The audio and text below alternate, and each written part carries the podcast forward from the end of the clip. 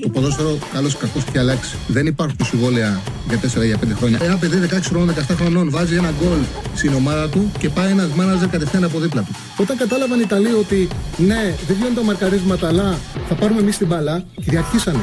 Το χέρι του βοηθού, το χέρι του το μόνο που προσπαθεί να κάνει είναι να στηριχτεί και για να μην πέσει κάτω. Με το αριστερό και με το δεξί δεν το βάλει το χέρι. Το, το, το, το χέρι του δεν θα συνεχίσει να κινείται. Το βάλει στο πισινό του. Α, μ' αγαπάτε, δηλαδή, Τσάρλι, μ' αγαπάτε. Εννοείται, εννοείται, εννοείται. Καλώς ήρθατε, καλώς ήρθατε σε ένα ακόμα Charlie Ball. Είμαστε μαζί με τον Στέφανο Συναδεινό και σήμερα μαζί σας. Είμαστε παρέα με την Πέτρη 65. Γνωρίζετε ότι σήμερα αυτές τις μέρες χρειαζόμαστε περισσότερο τη βοήθειά σας για να βγουν οι εκπομπές γιατί η αλήθεια είναι ότι δεν έχουμε έτσι περιεχόμενο. Είναι εβδομάδα Εθνικής Ελλάδος, είναι εβδομάδα όπου δεν έχουμε αγωνιστική δράση. Παρ' όλα αυτά βέβαια, αύριο είναι πολύ σημαντικό το παιχνίδι της δικής μας με την Ιρλανδία.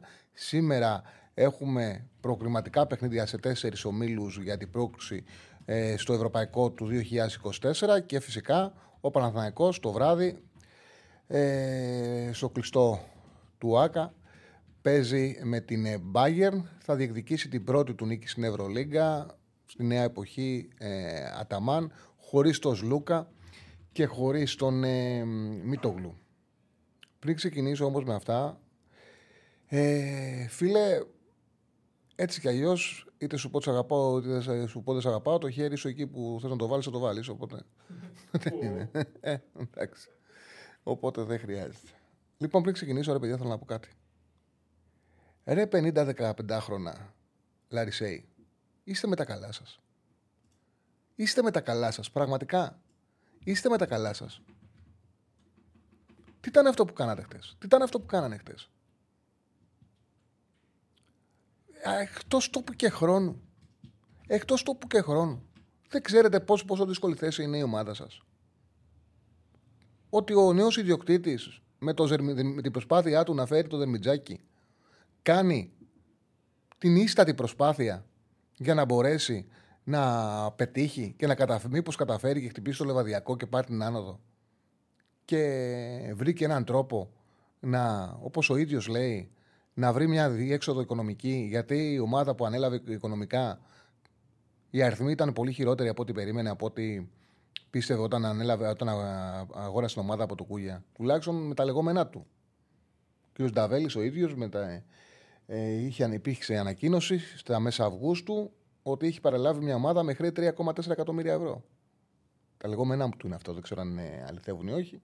Δεν, έκανα, δεν κοίταξα τον ισολογισμό. Όμως πραγματικά η ΑΕΛ έκανε μια προσπάθεια, η διοίκηση έκανε μια προσπάθεια και έφερε ένα προπονητή ο οποίος γνωρίζει καλύτερα το καθέναν τη δουλειά που πρέπει να κάνει. Δύο συνεχόμενες χρονιές ο Δερμιτζάκης πήρε την πρώτη θέση στον ε, Βόρειο Όμιλο. Με την ε, Βέρεια πρόπερση που δεν του επιτράπηκε να ανέβει γιατί έπρεπε να παίξει μπαράζ, δεν ανέβαινε ο πρώτος κατευθείαν όπως γίνεται από πέρσι. Και πέρσι αυτό το πέτυχε με τον Πανσεραϊκό και θυμήθηκαν ποια είναι η ιστορία που υπάρχει για τον κόσμο που δεν το ξέρει. Η ιστορία είναι η εξής. Το 2011 που ήταν να μπει τότε η Λάρισα στην ε, Παπαρίνα, λίγες μέρες, μια εβδομάδα, δέκα μέρες πριν τώρα ε, με γελάει η μνήμη μου, αλλά ήταν εκεί, ήταν εκεί κοντά. Ε, ο Πιδαδάκης πήγε να φέρει το δερμιτζάκι προπονητή. Τότε ήταν το 2011. Ο Δερμιτζάκης ήταν προπονητής του ΠΑΟΚ το 2010. Ήταν πιο συνδεδεμένος δηλαδή με, τα... με τον ΠΑΟΚ. Τότε το παδικό κείμενο και κίνημα της ΑΕΛ ήταν ισχυρό. Αυτό έχει διαλυθεί τα τελευταία χρόνια. Και υπήρξε πράγματι τότε το 2011, δηλαδή όταν μιλάμε πριν 12 χρόνια, αντίδραση ότι εμείς στη νέα προσπάθεια που κάνουμε, που είμαστε, θεωρούμε ότι είμαστε πιο δυνατοί, που φτιάχνουμε γήπεδο, δεν θέλουμε προπονητή έναν άνθρωπο ο οποίος προέρχεται το ΠΑΟΚ γιατί έχουμε μεγάλη ήρθα με το ΠΑΟΚ πλακίες. Αλλά τότε ο Δερμιτζάκης ήταν, ο προ, η προηγούμενη του δουλειά ήταν ε, προπονητής των ΠΑΟΚ. Τον θεωρούσαν ε, οι σκληρονοπηρικοί εκείνης τη εποχής άνθρωπο του ΠΑΟΚ και δεν τον θέλαν. Αυτό είχε γίνει πριν 12 χρόνια. Πριν 12 χρόνια. Τα παιδιά τώρα που το κάνανε αυτό, γιατί έχω ενημέρωση, μίλησα, έκανα ρεπορτάζ. Ε, ήτανε 50-15 χρόνια. 50-15 χρόνια που δεν πρέπει καν να έχουν ιδέα το τι άνθρωπος είναι ο Δερμιτζάκη, τι προπονητή είναι, πώς είναι ένας αποδοσφαιριστή. Δεν έχουν και πραγματική σύνδεση με τους συνδεσμίτες εκείνης τη εποχής. Που είχαν κακώς ε, αντιτρεθεί στην προσπάθεια που είχε κάνει ο Πλεδάκης να φέρει, στην απόφαση του Πλεδάκη τότε να φέρει το Δερμιτζάκη. Και άρχισαν να φωνάζουν συνθήματα τα οποία ήταν εκείνης της εποχής, παλιάς εποχής, είχαν γραφτεί και για τον Δερμιτζάκη να λένε για την οικογένειά του. Κάτι πράγματα ανεπίτρεπτα. Τα οποία βέβαια αποδοκιμάστηκαν από όλο το γήπεδο. Εγώ θαρώ, επειδή η παρέτηση είναι μονομερής πράξη και πιστεύω ότι αυτό έγινε και σωστά έγινε. Πρώτον, δεν επιτρέπεται να βρίζουν κανένας άνθρωπο τη μάνα. Και ασφαλώς ένας άνθρωπος ο οποίος με ηθική που δεν έχει κάνει και τίποτα, δεν έχει δώσει κανένα δικαίωμα να πάει το κάθε κολόπεδο του κάθε 15χρονο να του βρει τη μάνα εν χορό με σύνθημα. Καλά έκανε και αντέδρασε. Πιστεύω ότι ε, στην πραγματικότητα αυτό που ήθελαν ήταν να το κόψουν εδώ. Έπρεπε να το κόψουν εδώ. Και πιστεύω ότι επειδή δεν είναι μόνο ο Πιλαδάκη ο ιδιοκτήτης, οι άνθρωποι της ΑΕΛ, αλλά η πλειοψηφία των φίλων είχε λίγο λιγότερο από 2.000 στο γήπεδο, αυτή ήταν 50 άτομα που φωνάζαν το σύνθημα. Δεν νομίζω ότι θα τους ξαναεπιτραπεί. Θα επιτραπεί σε αυτά τα βλαμμένα να ξαναπούν αυτό το σύνθημα. Τέλος πάντων, είναι καμιά φορά που απορρεί. Δηλαδή, πώς γίνεται με το θράσος, πραγματικά το θράσος ανθρώπων οι οποίοι δεν έχουν παιδεία, δεν έχουν πολιτισμό, δεν έχουν γνώση. Και, παιδί, και πάνω απ' όλα δεν έχουν παιδεία με το πώς σκέφτονται.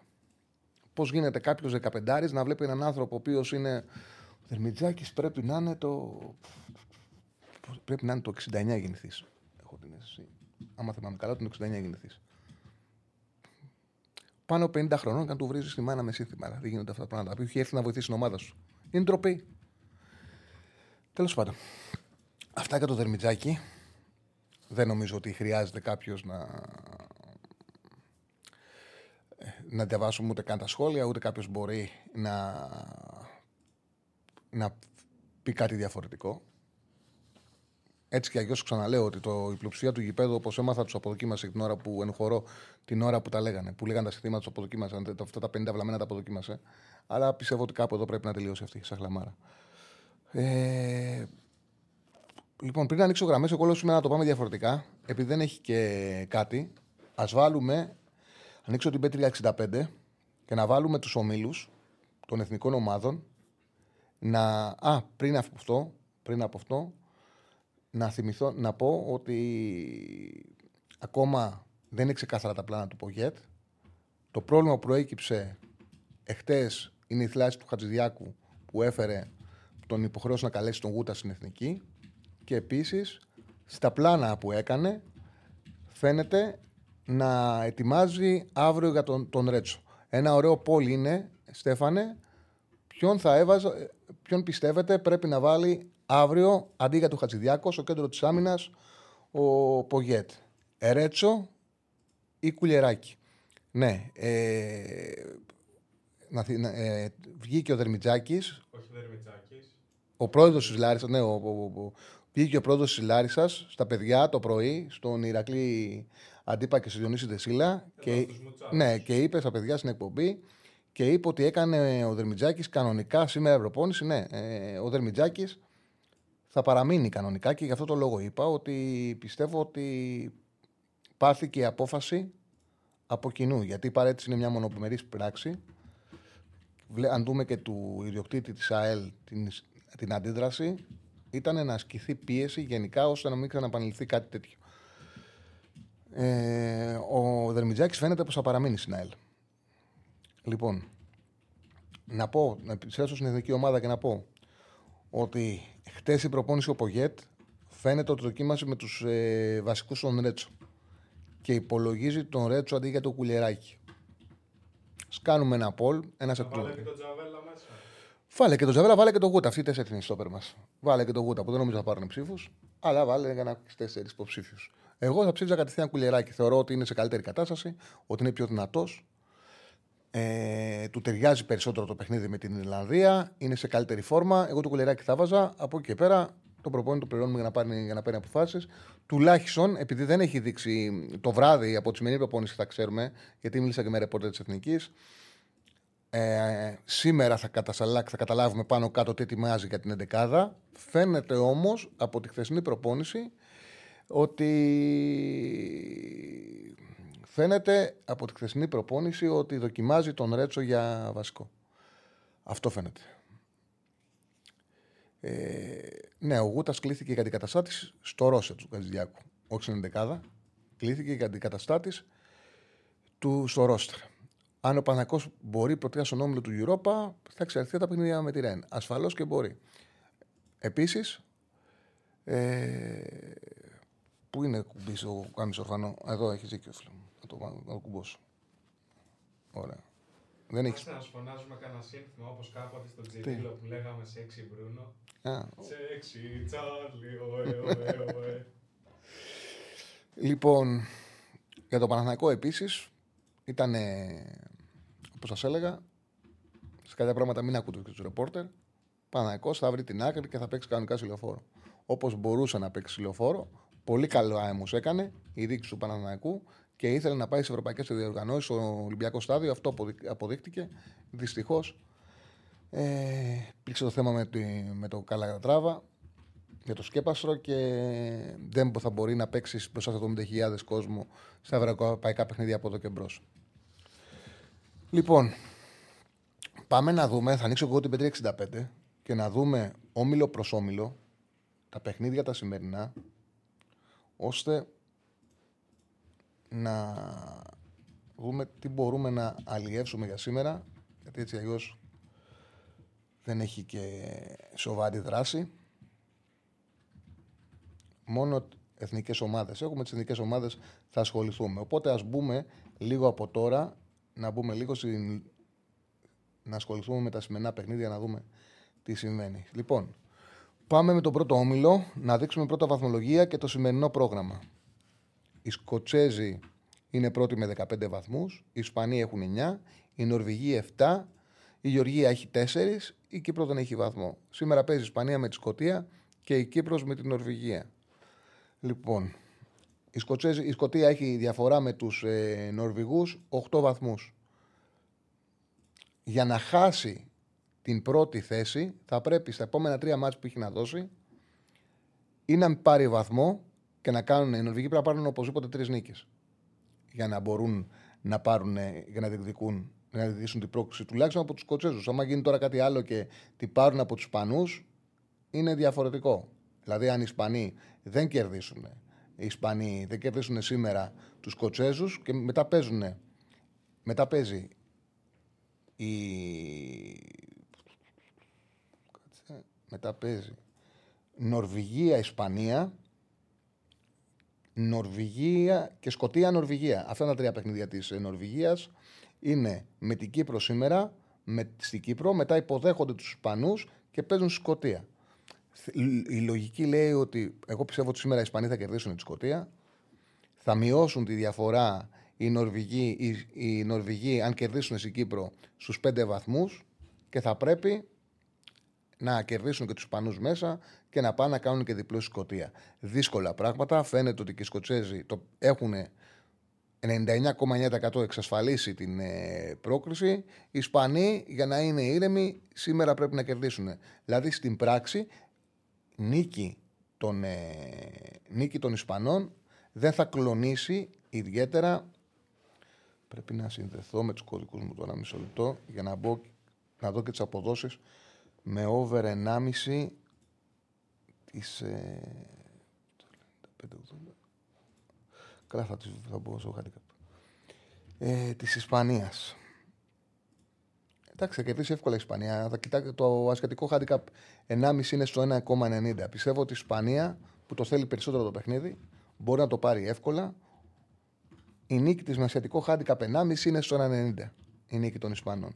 Στο άλλο μάτς του ομίλου, Κύπρος-Νορβηγία, η Κύπρος δεν έχει βαθμό, δεν έχει πάρει πόντο, δεν έχει κάνει τίποτα και τους πάγια. Δεν κατάφερε καθόλου να τους μαζέψει. Οι Νορβηγοί θέλουν τη νίκη. Το διπλό είναι στο 1-16. Δεν αξίζει τον κόπο. Αν τώρα κάποιος πιστεύει ότι η παρέα του Χάλαντ θα το πάρει εύκολα το παιχνίδι για να μείνει στο κόλπο, με σχετικό handicap 1,5 πάει στο 1,55. Για το παρολί. Οκ, εγώ δεν θα ασχολούμαι με, δεν ασχολούμαι με την Νορβηγία, να σου πω την αλήθεια. Παρότι η λογική λέει θα το πάρει το ματς.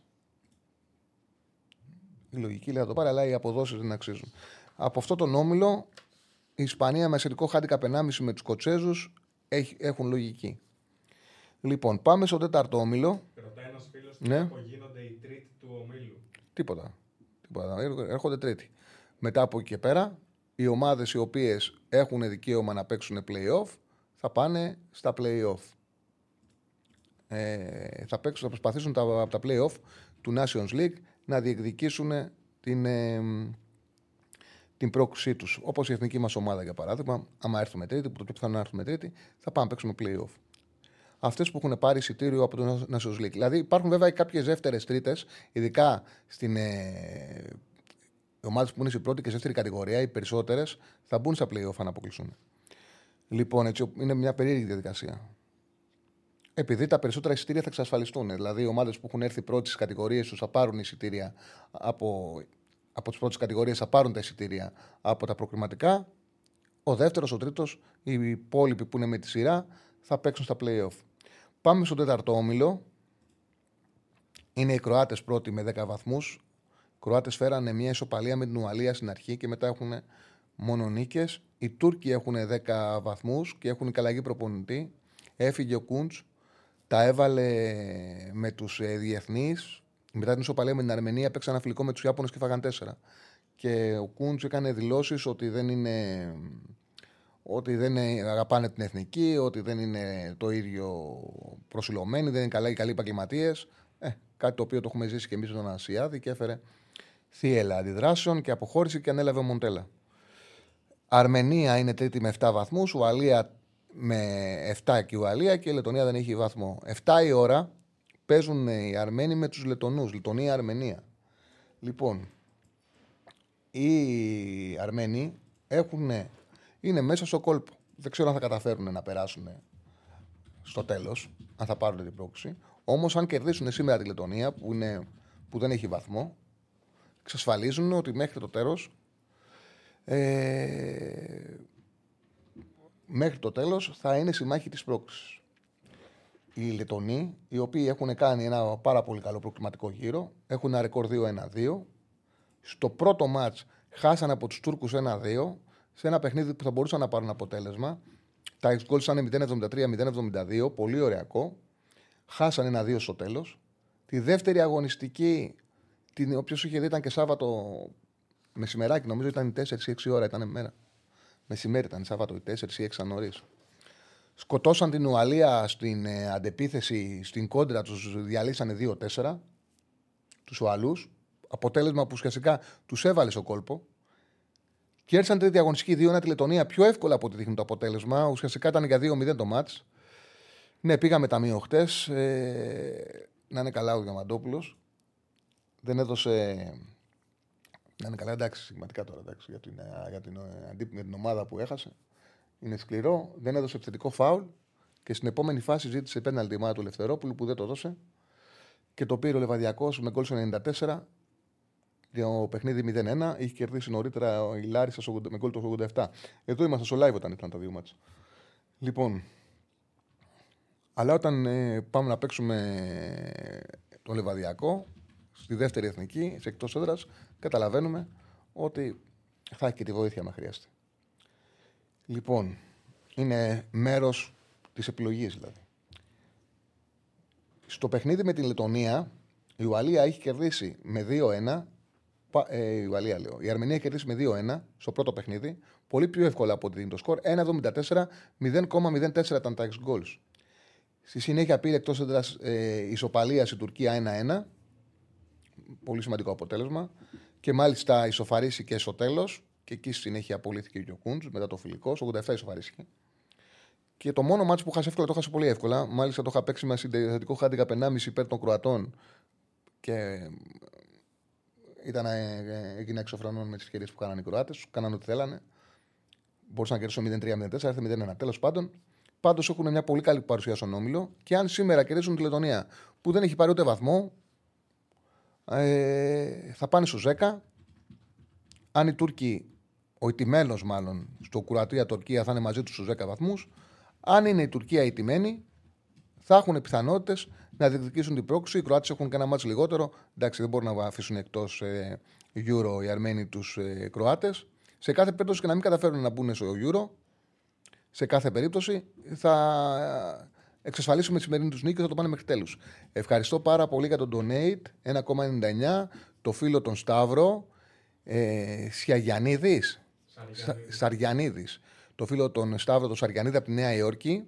Καλησπέρα από τη Νέα Υόρκη. Καλή εκπομπή. Σε ευχαριστώ πάρα πολύ, φίλε Σταύρο. Ευχαριστούμε πάρα πολύ για την προσφορά σου. Λοιπόν,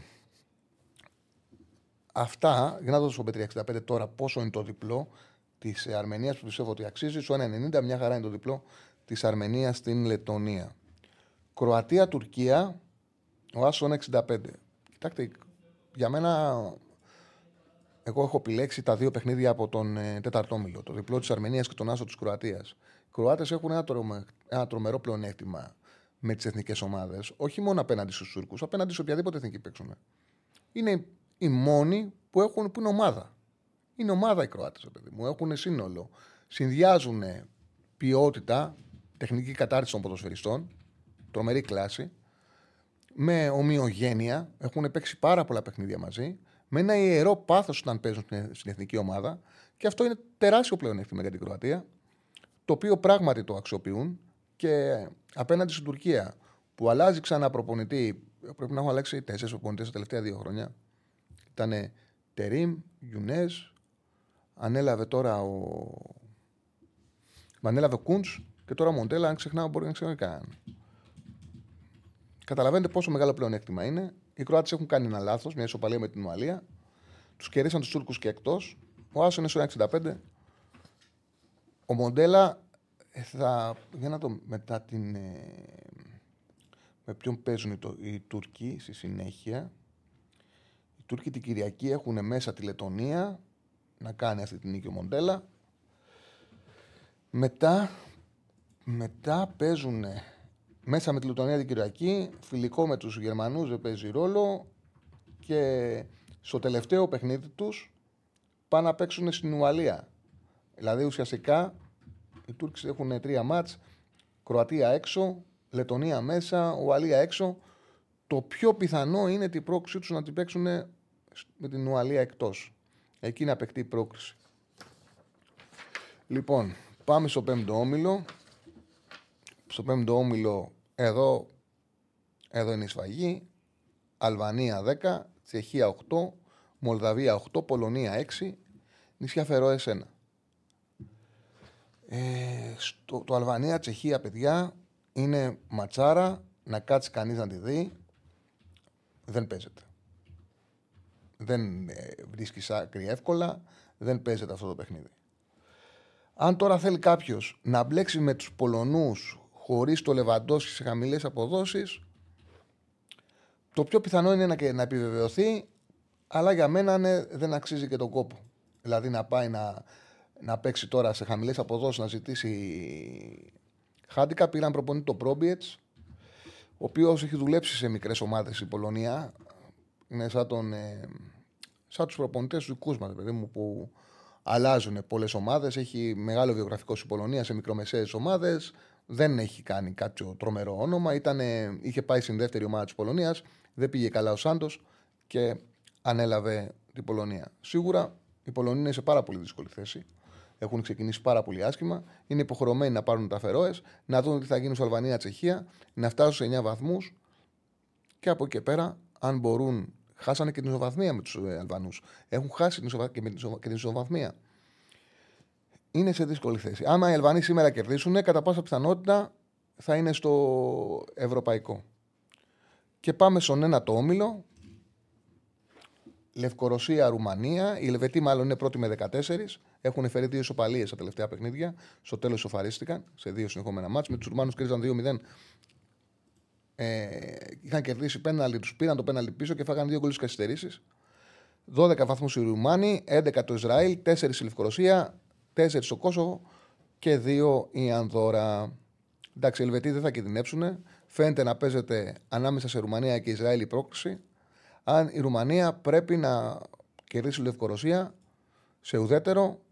Από εκεί έχουν περάσει και οι Ελβετοί πάρα πολύ εύκολα. Κέρδισε και το Ισραήλ με ένα-δύο. Οπότε οι Ρουμάνοι πρέπει να πάρουν αυτό το παιχνίδι. Είναι σε ένα 57 το διπλό γιατί δεν θέλει να το επιλέξει. Εμένα η επιλογή μου, το ξανάπα, είναι παιχνίδι από το τέταρτο όμιλο. Η νίκη των κρατών στο 65 και η νίκη, το διπλό της Αρμενίας στο 90. Το είπαμε και πέσει στο 83. Τι το βομβαδίσατε; Δηλαδή το είπαμε πριν δύο λεπτά 90, τώρα είναι 83. Τέλος πάντων, μακάρι να έρθει. Λοιπόν, από εκεί και πέρα, εκτός από αυτά, ξαναλέω, σαν επιλογές, ασιατικό χάντικα από τους Ισπανούς είναι στο 90. Θεωρώ θα κερδίσουν εύκολα. Το διπλό της Ρουμανίας που είναι στο 57. Και. Αλβανία Τσιγιαμπά, Ανδωρά Κοσοβάστο. Αυτά, αυτά. αυτά. Ασιατικό χαντικά περνάμε εσύ. Ναι. Τους ε, Ισπανούς λέω έτσι. Τα άλλα πώς θα πάμε. Λοιπόν, Θα ρίξω και εγώ κάτι να σε ακολουθήσω αφού λένε εδώ τα μία, τα μία, τα μία. ένας φίλος λέει. Άσε μωρέ. Ένας φίλος λέει. Donate, μας έλεγε donate, ο ίδιος. Μπογρίνιο στο Μαρούσι. Τσάρλι Μπογρίνιο, μου πήγε ο Μπογρίνιο στο Μαρούσι. Μπογρίνιο στο Μαρούσι, 5-7 θα κάνει προπόνηση στο Μαρούσι, 11 και 4 με 1 και 4 τις Παρασκευές, ε, τη βρεγμένη τιμού και μα στο κανάλι των Πεταράδων. Και πότε θα προλαβαίνει να πηγαίνει πάνω; Δεν έχουμε. ε, Με Real Jet θα τον πηγαίνουμε. Concord. Μπεταράδες είσαι. Θα βρουν, θα βρουν την άκρη. Ναι, σωστό. Λοιπόν, μπεταράδε, σωστό. Πάντως να σου πω κάτι, παιδιά. Εχθές έκανα φετινή πρεμιέρα. Τη φετινή μου πρεμιέρα. Στο πρωτάθλημα στο τεχνικό που παίζω με τους βουλιαγμένοι hits. Εδώ τώρα θα σας ανοίξω τα στατιστικά μου και να μου πείτε αν έχει ποτέ, να το πείτε και στον Μπόγκρι την Παρασκευή, αν έχει κάνει ποτέ τέτοια, αν έχει καταγράψει τα τελευταία χρόνια, μόνο με την εποχή του Μπάνε το έχει κάνει αυτό, αν έχει γράψει ποτέ τέτοια στατιστικά. Πριν πω τα στατιστικά μου, ε, δεν έχουμε και τίποτα, θα σας πω τα στατιστικά μου. Πριν πω τα στατιστικά μου, να ανεβάσω την εκπομπή στο, πώς το λένε, στο, στο Instagram. Γιατί μου άρχισαν να μου τη στείλανε, να μου τη στείλουν και θα τα ανεβάσω τώρα. Ναι. Λοιπόν,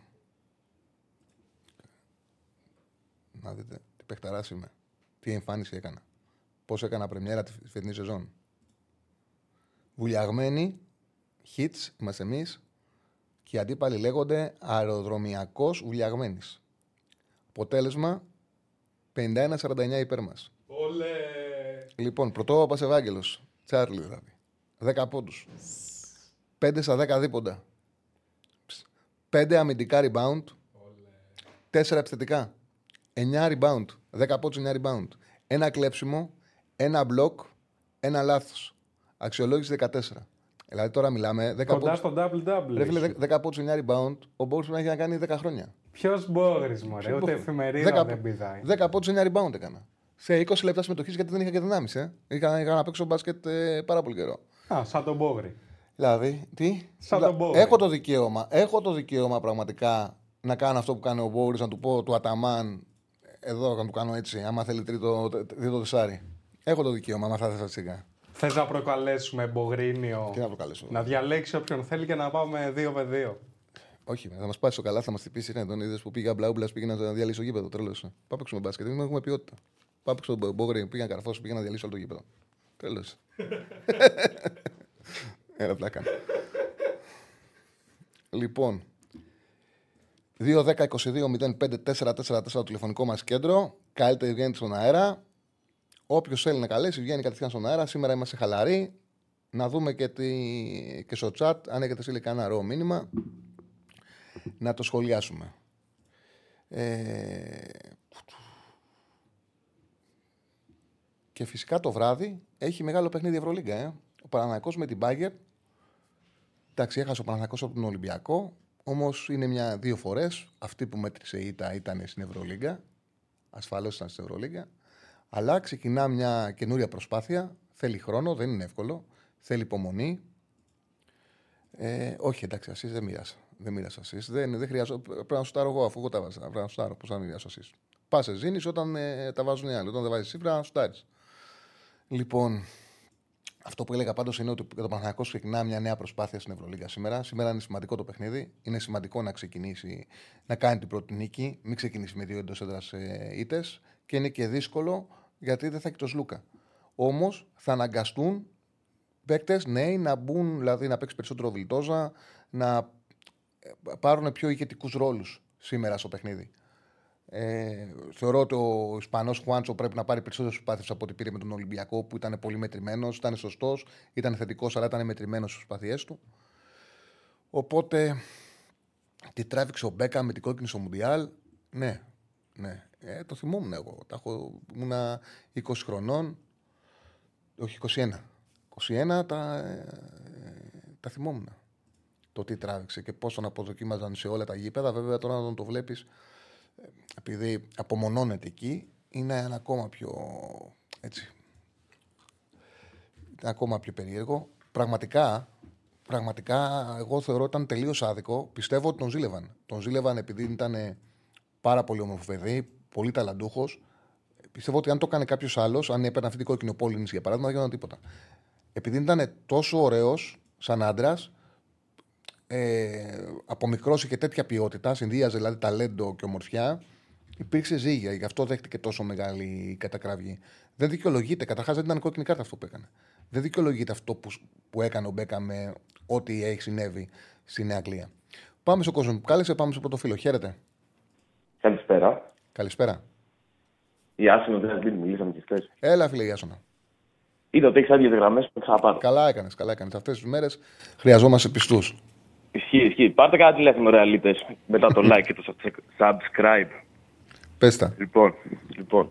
Ε, τίποτα για τα τυχαία θέματα.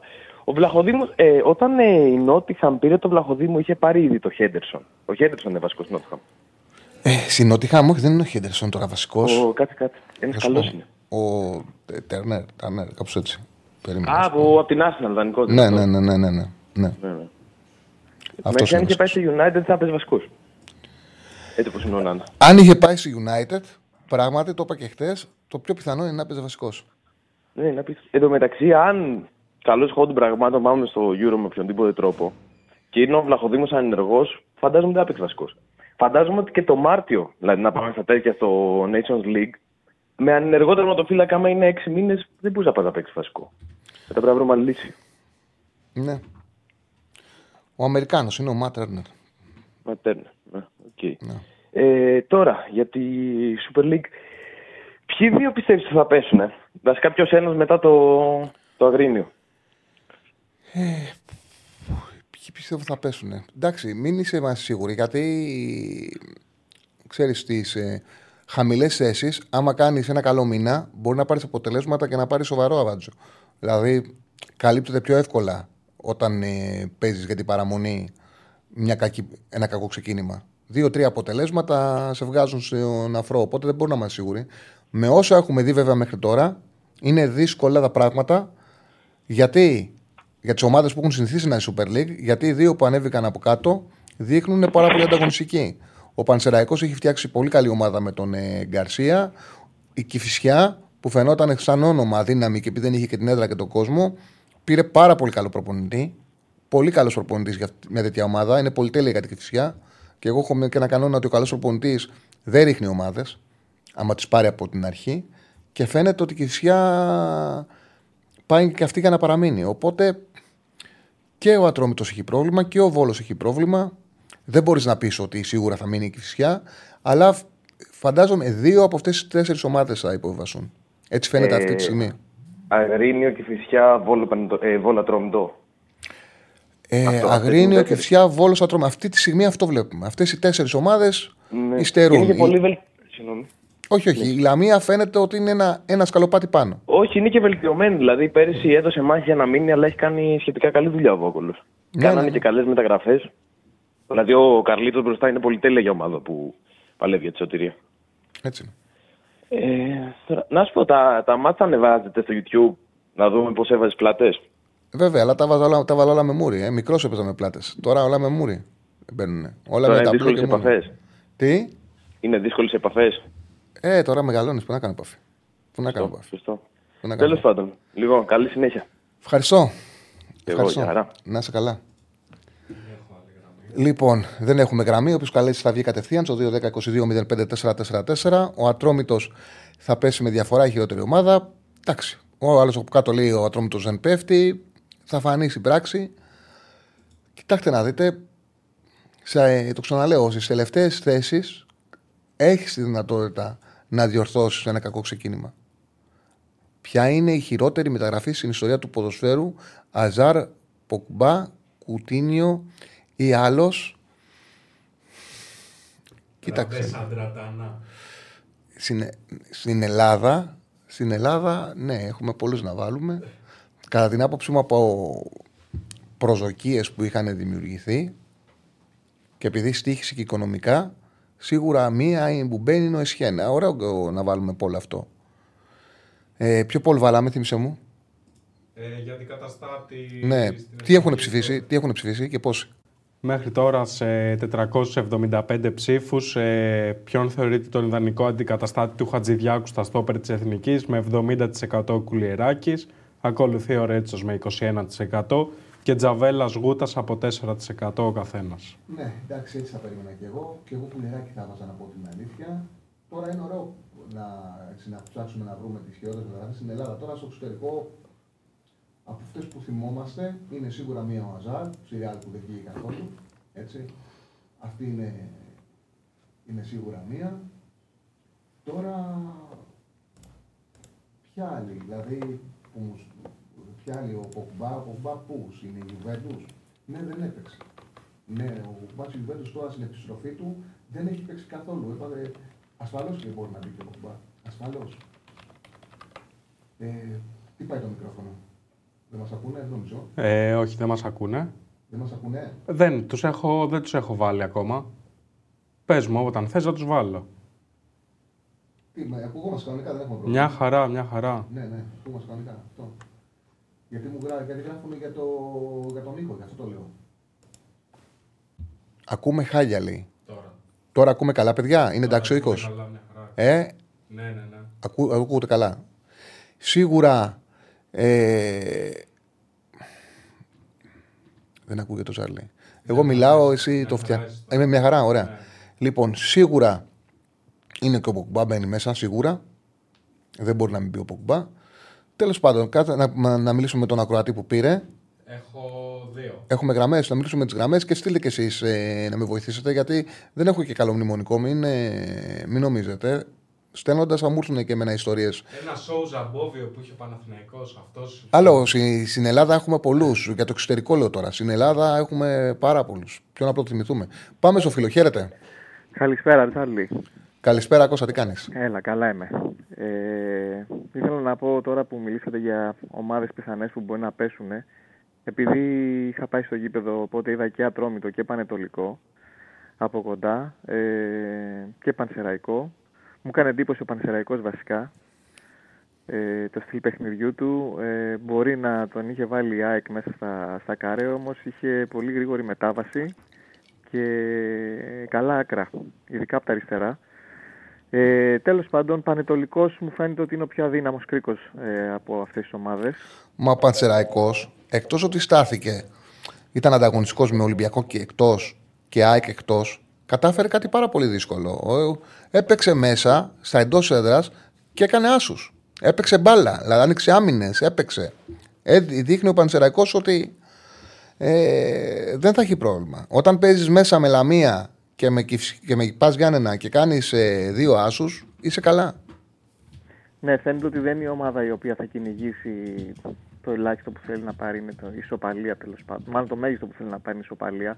Οπότε προσαρμόζει και το παιχνίδι της με κλειστή άμυνα, κλειστούς χώρους, αργό τέμπο, αργό ποδόσφαιρο. Ε, φάνηκε και στο μάτι με την ΑΕΚ δηλαδή ότι είχε βλέψει να κάνει πράγματα επιθετικά. Κάτι το οποίο δεν έχουμε συνηθίσει να το βλέπουμε από τις ομάδες που αγωνίζονται, που είναι σε αυτό το επίπεδο τέλος πάντων. Ε, ε, κάτι αντίστοιχο δηλαδή δεν το είδα από τον Πανετολικό, ούτε από τον Ατρόμητο. Ναι. Ε, ο Πανετολικός μου φάνηκε και πάρα πολύ αρρή ομάδα βασικά. Εκτός το ότι δεν αμυνόντουσαν και με σωστό τρόπο, ήταν κακά τα διοξήματά τους. Παίξαν με ένα 5-4-1 που είναι το κλασικό σύστημα που θα παίξουν ε, οι μικρές ομάδες απέναντι σε μεγάλες.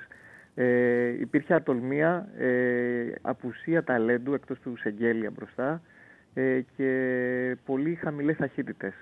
Και νομίζω και προβληματικό κοτσάρι δεν είχα και προπονητή. Εγώ περιμένω το Πανετολικό από την άποψη ότι πήραν έναν άνθρωπο ο οποίος φαινόταν σαν να μην ξέρει τη δουλειά. Έκαναν ένα καλό μάτς με τον Όφη. Στο 1-1, άμα το δεις, είναι το μοναδικό τους καλό παιχνίδι που ήταν πάνω κάτω, πάνω κάτω. Και περιμένω να δω με το Πετράκι, με άλλο προπονητή, για να τον αξιολογήσουμε. Γιατί ξέρεις τι γίνεται. Κάνεις ένα καλό διβδόματο και μπορεί να πάρεις 6 βαθμούς, 7 βαθμούς σε 3 μάτ και να ανασάνεις πάρα πολύ, να ξεφύγεις. Έχεις χρόνο να σώσεις την κατηγορία. Ακόμα και στα play-off. Είναι, τα play-off θα είναι, είναι 7 παιχνίδια, είναι 21 βαθμούς που μπορεί να τους διεκδικήσεις όλους. Αν δεν έχεις απόσταση, αν φορμαριστείς εκεί, πάλι μπορεί να σωθείς. Δεν μπορεί να μιλήσεις με ασφάλεια από τώρα για ποια ομάδα θα πέσει.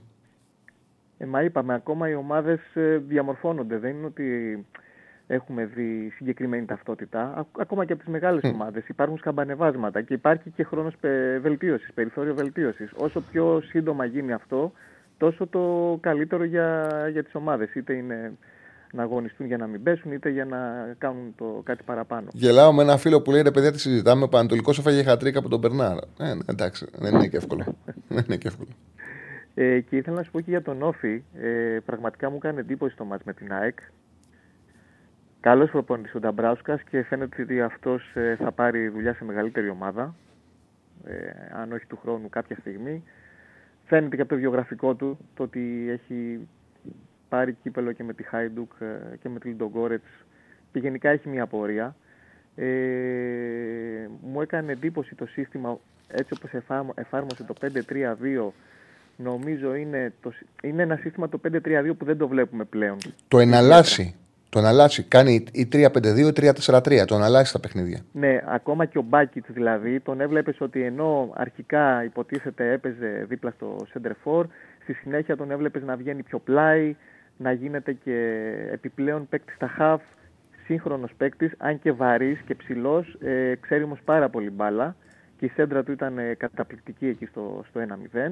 Ε, εγώ όμως με αυτούς τους δύο που έπαθα πλάκα είναι στο κέντρο με το Γκαγέγκος και πολύ περισσότερο με το Μεγιάδο. Κοίταξε, αυτό τον έχουμε χρόνια. Όταν είναι καλά, όταν είναι υγιής, όφη είναι άλλη ομάδα.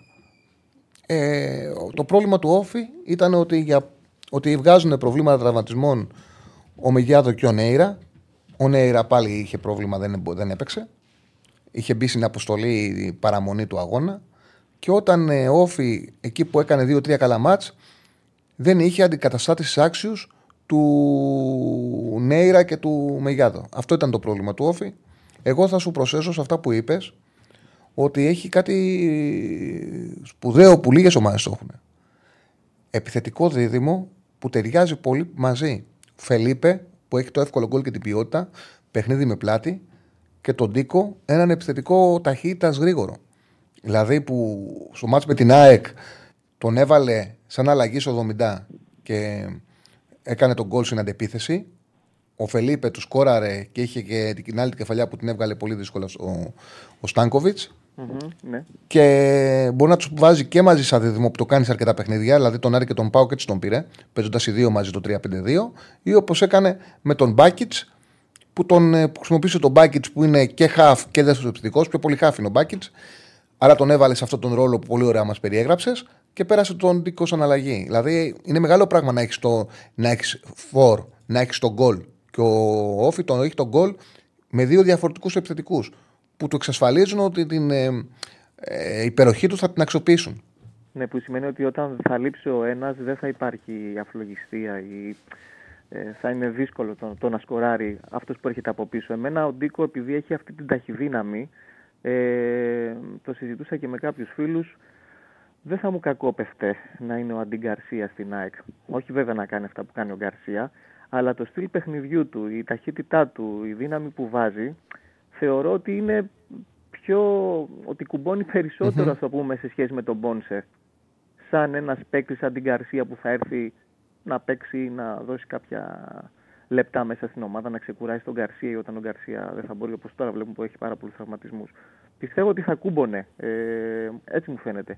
Ε, ο Μεγιάδο πάντως ήταν καταπληκτικός, ε, τρομερά τρεξίματα, ήταν πανταχού παρόν, ειδικά από την αριστερή πλευρά γιατί είδα ότι εκεί στο 3-5-2 πιο πολύ αμυντικό χαφ και προς αριστερά πήγαινε. Ό,τι περνούσε από εκεί, μάλλον δεν περνούσε τίποτα από εκεί τάκοβε ε, και βλέποντας το παιχνίδι θεωρούσα ότι θα έπρεπε ο Αλμίδα να υπερφορτώσει λίγο εκείνη την πλευρά να βάλει και Γκατσίνοβιτς, να βάλει και, και άλλους παίκτες από εκείνη την πλευρά. Να, να φορτώσει δηλαδή για, να απομονώσουν λίγο τον Καγέδο, γιατί, το Μεγιάδο, γιατί αυτό ήταν ουσιαστικά που, που έκανε τη μεγάλη ζημιά στο ανασταλτικό κομμάτι. Και βέβαια ο Όφη έχει μια μακρά παράδοση, τουλάχιστον τα τελευταία 4-5 χρόνια, δεν μιλάω για πιο πίσω, πίσω τώρα με ίσης σβέρα κτλ. Ε, έχει μια καλή παράδοση με ξένους παίκτες. Δηλαδή, εγώ θα σου θυμίσω και το Σεμέδο, τα αριστερό που είχε φέρει, φέρει δανεικό το 18-19, ήταν 19-20 ε, πολύ καλός παίκτης. Ο Νέιρα, ο Ναμπί ε, που έπαιζε δεκάρι πίσω από το Ναι, ναι, ναι. ναι, ναι. ναι που του είχε καλή... σώσει κιόλα με το φάουλ. Μπράβο. Ε, είχε βάλει και γκολ νομίζω στο Ολυμπιακό Σόφι ναι, ναι, ναι. στο Καρισκάκι. Δηλαδή πάντοτε μεσοεπιθετικά κάνει πετυχημένες μεταγραφές ε, ο Όφη. Ε, και γι' αυτό πάντοτε στο μυαλό μας έχουμε σαν εικόνα τον Όφη η ταυτότητά του να είναι αρκετά επιθετική. Όχι μια ομάδα η οποία παίζει άμυνα, παίζει κατενάτσιο, παίζει έτσι αντιποδόσφαιρο κτλ. Κώστα μια κλαις για μεταγραφές που βγήκανε σε πόλ που θέλουμε να βάλουμε τώρα με τις τέσσερις χειρότερες μεταγραφές στο ελληνικό ποδόσφαιρο. Ποιους θα βάζεις; Εγώ έχω στο μυαλό μου Εσχέν, Μπίσκαν, Ράμπε Σεντρατανά, Μαρσέλο. Υπάρχουν και άλλοι πολλοί όμως. Ε, Έχεις κανέναν άλλο στο μυαλό σου πρόχειρο να δούμε. Να διαλέξουμε τους τέσσερις; Αυτό είναι τώρα πολύ δύσκολο. Φλάβιο Κοσεϊσάο σίγουρα. Φλάβιο έχουμε πολλούς. Ε. ε, βέβαια έχουμε πολλούς. Μπίσκαν, εγώ Μεταξύ των δύο θα έβαλα τον Μπίσκαν γιατί ο Μπίσκαν κορόδεψε στην αρχή και δημιούργησε προσδοκίες. Ε, Εκείνη την περίοδο, ε. Βόβιο, ναι. Εγώ έτσι ξεκίνησα και την. Ε, έτσι ξεκίνησα ουσιαστικά την ε, καριέρα μου σαν αθλητικογράφος. Δηλαδή, όταν είχε πάρει ο Παναθηναϊκός το 4, τον Αύγουστο, 20 Αυγούστου, έγραψα το πρώτο μου κείμενο. Τότε. Ναι, Γκοβό, εντάξει, ο Γκοβό έχει βάλει και γκολ στην Παρσελώνα. Δεν ήταν τόσο. Η κακή μεταγραφή ήταν, δεν ήταν από τις χειρότερες στην ιστορία να μπουν στις τέσσερι χειρότερες. Όταν είχε πάρει το 4, όταν ξεκίνησα τη δουλειά, είχε πάρει ο Παναναναϊκό, ο Κονσεϊσάου και τον Μπίσκαν. Και γράφανε όλοι ε, παπάδες για αυτού του δύο. Εγώ τους ήξερα τους παίκτες και έγραψα ότι είναι μεταγραφή της πλάκας. Για τον Κονσεϊσάου ότι γράφανε οι Τούρκοι ότι είναι λες και παίζει με σαγκονάρες, δεν μπορεί να τρέξει στο γήπεδο. ναι. Και για τον Μπίσκαν ότι εντάξει, τέτοιο παλτό δεν έχει ξανάρθει στην Ελλάδα. Ότι κόραδευε τον κόσμο στην Αγγλία. Ένας ο χειρότερος παίκτης που είχε παίξει όλα αυτά τα χρόνια στη Λίβερ. Ήταν ένας αργός ποδοσφαιριστής. Και τον που... και πίσω, νομίζω, στα center back, νομίζω τον Μπίσκαν. Η Λίβερ πολύ Ναι, μετά από αναγκάσει και μετά από αναδιάσημα να τον φέρει στα στόπερ. Και θυμάμαι επειδή ερχόντουσαν mail, χαμός γινόταν, με, με βρίζαν σε εφημερίδα. Τότε ε, που λέγει και το Ματσμάνι, ήταν άλλες εποχές που λέγει το Ματσμάνι 20.000 κάθε Παρασκευή. Με βρι... Μου σέλανε mail, φυσικά με βρίζαν, αλλά βλέπω ήταν ότι δικαιώθηκα. Και από εκεί άρχισε να ακούγεται το όνομά μου. Δηλαδή με βοήθησε πάρα πολύ το γεγονός ότι. Εντάξει, επειδή τους ήξερα τους παίκτες, δεν τους γνώριζα. Κοίτα, τώρα δεν ξέρω, θα μπορούσαμε να βάλουμε π.χ. τον Μπερμπάτοφ του Πάουκ σαν αποτυχημένη μεταγραφή; Ναι, ήταν, μπορεί να μπει, αλλά δεν ξέρω αν μπορεί να μπει στις τέσσερις χειρότερε. Ε, στο αυτός που ήταν στον Παναθηναϊκό τότε που τον είχε φέρει το 98-99 ήταν ο, ο Ζούλιο Σέζαρ, αν δεν κάνω Ο Ζούλιο Σέζαρ, ναι, Ζούλιο Σέζαρ. Ναι. Το θυμήθηκες. Αυτό ήταν του Βαρλογιάννη. Μα τώρα. Ναι, ήτανε, ήτανε, ναι, ένας χοντρός στόπερ. Ναι. ναι, τον είχε φέρει. Με έχει σε διαδικασία πρέπει να, να, να κάνω γερό κανάρι. Ναι, ναι, είναι πολλά. Ε, δεν ξέρω τον Ζάχοβιτς αν θα μπορούσαμε να το βάλουμε. Ότι ήταν φιάσκο μεταγραφή. Ότι ήταν... Ναι, ήταν φιάσκο, OK. Okay, αλλά είναι, δεν μπορεί να πεις στις 4 Ο Ζερβινιό, ναι, μπαίνει, μπαίνει, μπαίνει και ο Ζερβινιό. Μπαίνει. Και ο Καγκάβα μπαίνει. Και... Καλά, έχουν... πήρε και κάτι περίεργους. Ε, ε, πόσο λένε, πήρε και κάτι περίεργους ο Αλαφούζος με τον Φάμπρι προπονητή. Κάτι. Πήρε κάτι παλτάκι ένα μετά τον άλλον. Α, το πιο αστείο ήταν. Ε, Κώστας, σε ευχαριστούμε πολύ. Θα πούμε, έχεις κάτι άλλο; Όχι, όχι, εντάξει, Τσαρλί, αυτά. αυτά. Να είσαι καλά. Να είσαι καλά. Από τα πιο αστεία ήταν με τον Εσπάρθα. Τέλος πάντων, δεν θα πω το όνομα. Μας πει ο επόμενος. Ε, ήταν με τον Εσπάρθα, είχε πάρει ο Παναναναϊκό τον Εσπάρθα. Καζιγιάμα λένε εδώ. Άκου, άκου, άκου, άκου, άκου, άκου. Τον, άκου τον Εσπάρθα. Ήθελε ο Παναναναϊκό αριστερό εξτρέμ τότε. Αριστερό εξτρέμ. Και έχουν βάλει τον ε, τεχνικό διευθυντή που είχε τότε ο Παναναναϊκός, τον Λευθεράκη. Κάθεται και κοιτάει, είχε δει ένα παίχτη της ε, της Ουτρέχτης. Τον έψαχνε, τον κοίταξε, του άρεσε. Αλλά τότε τις μεταγραφές έκανε ο Φερέιρα με έναν ε, μάνατζερ που τον έφερε στο Παναθηναϊκό, λεγόταν Μπαρέλα, Βαρέλα, κάπως έτσι. Αν θυμάμαι καλά το όνομα. Τέλος πάντων, θέλανε αριστεροπόδαρο, αριστερό εξτρέμ. Αριστεροπόδαρο, αριστερό εξτρέμ. Δηλαδή αυτό κοιτάγανε. Αριστεροπόδαρο, αριστερό εξτρέμ. Λέει, τέλος πάντων, πήραμε τον Σπάρθα. Λέει, του λέει ο, λέει ο Μπαρέλα, λέει, ο, αυτός που κάνει τη μεταγραφή, έχει ένα αριστερό, λέει, τρομερό. Τρομερό αριστερό πόδι. Έρχεται στο αεροδρόμιο Σπάρθα, πάνε τέτοιο να τον, ε, πάνε να τον πάρουν και αυτά. Και λέει, του, λέει, του λένε: Έχεις καλό αριστερό; Όχι, λέει δεξί είμαι. Ήτανε- ήτανε- Όχι, λέει δεξί είμαι. Τον πήραν του είχε τρομερό αριστερό. Τέλος πάντων. Κοροϊδεύανε. Έχω εδώ λίστα με 10 ονόματα. Για πεστά να δούμε ποια βάλουμε τέσσερις.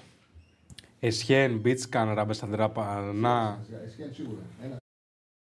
και στο Παναναναϊκό και οικονομικά. Εσχέν. Ναι. Μπίσκαν, Ραμπεσαντρατανά. Α, είναι και η εικόνα του που πρέπει να μπει στι τέσσερις. Δύο. Φλάβιο Κοσιενσάο. Ε, παίζει το Φλάβιο. Ο Μπίσκαν δέχομαι ότι πήρε και ένα ντέρμπι. Φλάβιο 3, ναι. Για πες. Γκοβού. Γκοβού, όχι, απορρίπτεται, έβαλε γκολ στην Παρσελόνα. Σωστό. Λέσκοτ. Ε, ναι, θα μπορούσε. Περμπάτοφ, Καγκάβα, Ζερβίνιο. Ζερβίνιο, ναι, που είναι και όνομα, ναι. Έχουμε τέσσερις, αλλά να Και δούμε το πώς... Βίτορ Μπόρμπα, πώς το λέγανε αυτό το. του Τον Παναθηναϊκού. Μπόρχα. Τον Μπόρχα πρέπει να βάλουμε, Το ρε παιδιά. Φέληξ Μπόρχα. Το Φέληξ Μπόρχα, ρε παιδιά, πρέπει να βάλουμε. Το Φέληξ Μπόρχα πρέπει να βάλουμε. Δεν μας φτάνουν οι επιλογές, είναι πολύ λίγες. Έχουμε 20 ονόματα εδώ, αν κάτσουμε και σκεφτούμε. Ωραία, βάλε, να είμαστε πολύ συλλεκτικοί. Να βάλουμε το Ζερβίνο από τον Άρη. Να βάλουμε από τον Παναθηναϊκό. Ποιον είπαμε, να βάλουμε τον Εσχέν. Από Και τον... τον Μπίσκαν έχει. Ε, ένα, να, το- ένα, να είμαστε πολύ συλλεκτικοί, λέω. Το- Τον, τον, ε, τον Εσχέν. Από τον Ολυμπιακό, ποιον είπαμε θα, βάλει, θα βάλουμε; Τον Η Ολυμπιακό. αλήθεια είναι ότι από τον Ολυμπιακό. Μπόρχα, Μπόρχα, Μπόρχα. Τον Ολυμπιακό τον Μπόρχα και ράμπε σαν τα Ε, και ράμπε. Ε, Οκ. Και να τους φύσει ο κόσμος αυτούς τους τέσσερις. Πάμε στον επόμενο φίλε. Θα βάλουμε κι άλλους παιδιά μετά, μην άγχωνεσαι, θα τους Ας βάλουμε. μας πει ο επόμενος. Χαίρετε. Έλα, Τσάρλι. Έλα, φίλε μου. Θανάση, Έλα, Θανάση. τι κάνεις; Καλά, μια χαρά. Μια χαρά. Δεν Ποιον θα ξέρω αν ψήφισες; σας πρόλαβα. Δεν ξέρω αν Ναι. σας πρόλαβα. Δεν γίνεται να λείπει από τη λίστα ο Αμορόζο. Ο Αμορόζο, ναι, ναι, και ο Αμορόζο. Μήπως να βγάλεις Ποιος ο Αμορόζο. Ζερβίνιο. Αμορόζο. Προτιμάς, ε, ε, τεκμηρίωσε το γιατί θα βάζεις Αμορόζο αντί για Δεδερβίνο. Ε, νομίζω, αν δεν κάνω μεγάλο λάθος, Ναι. ότι είναι η πιο πολυπληθής υποδοχή παίκτη στο αεροδρόμιο. Ναι, μπορεί να είναι. Μιλάμε, ήταν, και, ήταν μετά τα μεσάνυχτα Ναι. και ε, είχε κοντά 10.000 στην υποδοχή. Είχε Ναι. 7-8.000 είχε. Και έβαλε δύο γκολ. Ένα.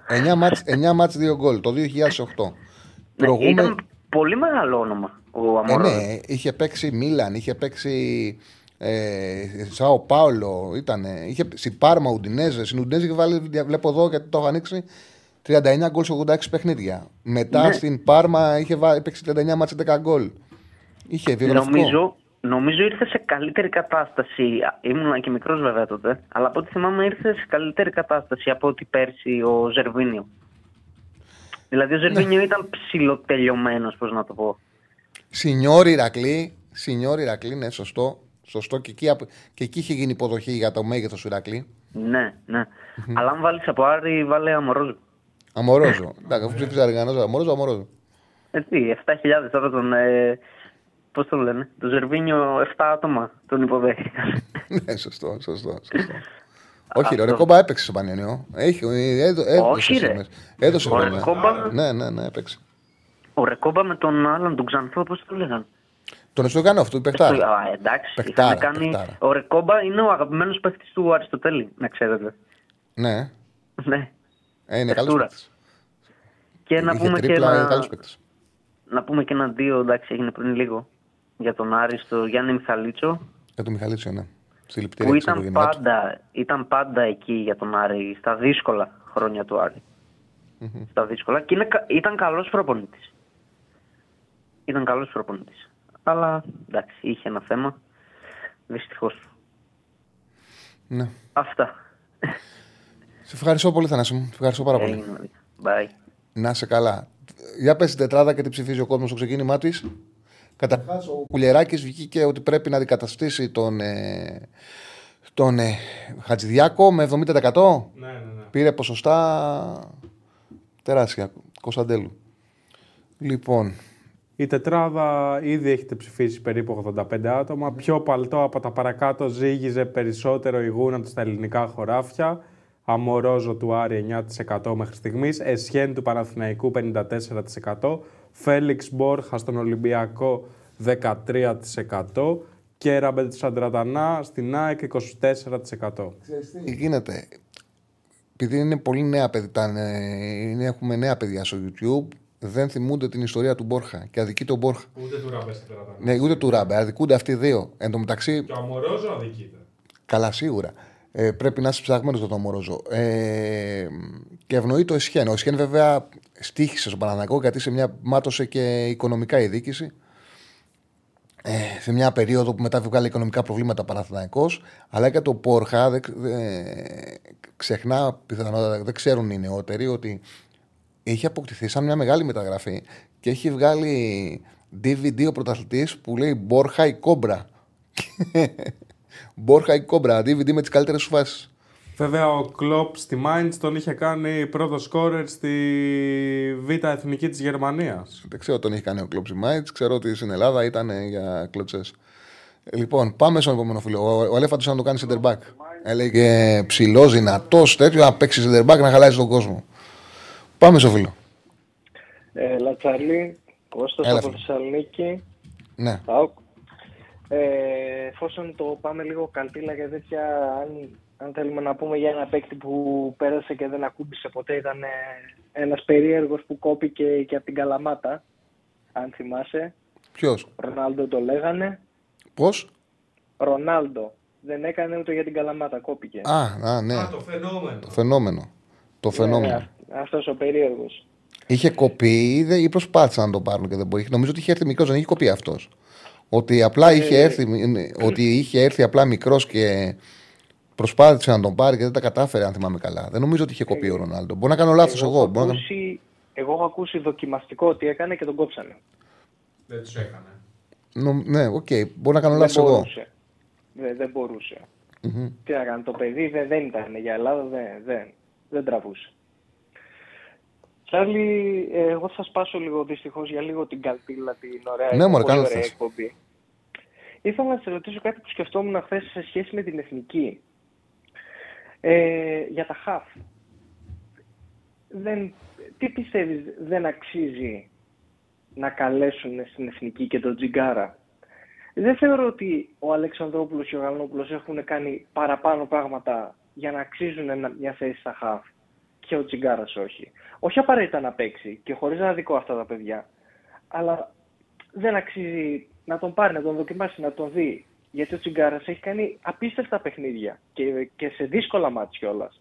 Με τον Παναθηναϊκό με το που βγήκε ο Τσιγκάρας, χάσαμε όλο το κέντρο. Ε, Ποια είναι η γνώμη σου; Εγώ το έχω πει πολλές φορές, το έλεγα και χτες, ότι η εθνική ομάδα έχει πρόβλημα στο δεξιάκρο της άμυνας, πάρα πολύ μεγάλο. Έχει πρόβλημα στο κέντρο, στα χαφ. Οτιδήποτε εμφανίζεται το οποίο θα μπορούσε να δώσει μια λύση, θα πρέπει να κοιτάει ο προπονητής να το αξιοποιήσει. Επιμένει σε κάποιες λύσεις παλιακές, σε ποδοσφαιριστές που η πορεία τους είναι πτωτική και δεν κοιτάει το τι μπορεί να δώσει κάποιος παίκτης που έρχεται και πιθανότατα να έχει μεγαλύτερο potential. Δηλαδή, όταν βλέπουμε καλεί ακόμα Μπουχαλάκη, καλεί ακόμα κουρμπέλι, οκ, κάτι πιο φρέσκο. Ναι, συμφωνώ μαζί σου, δεν έχει κανένα λόγο να καλεί τον Μπουχαλάκη. Δεν έχει. Δοκίμασε τον, ε, τον Τσιγγάρα. Είναι αυτή τη στιγμή βασικό εξάρι σε μια ομάδα που κάνει πρωταθλητισμό στην Ελλάδα. Δεν μπορώ να πω ότι είναι ο πιο πολύ σύνθετο παίκτης που υπάρχει. Αλλά τουλάχιστον μια λύση θέση 6 μπορεί να σου δώσει. Μια σκληράδα τη θέση 6 θα σου δώσει. Δεν καταλαβαίνω για ποιο λόγο δεν καλείται.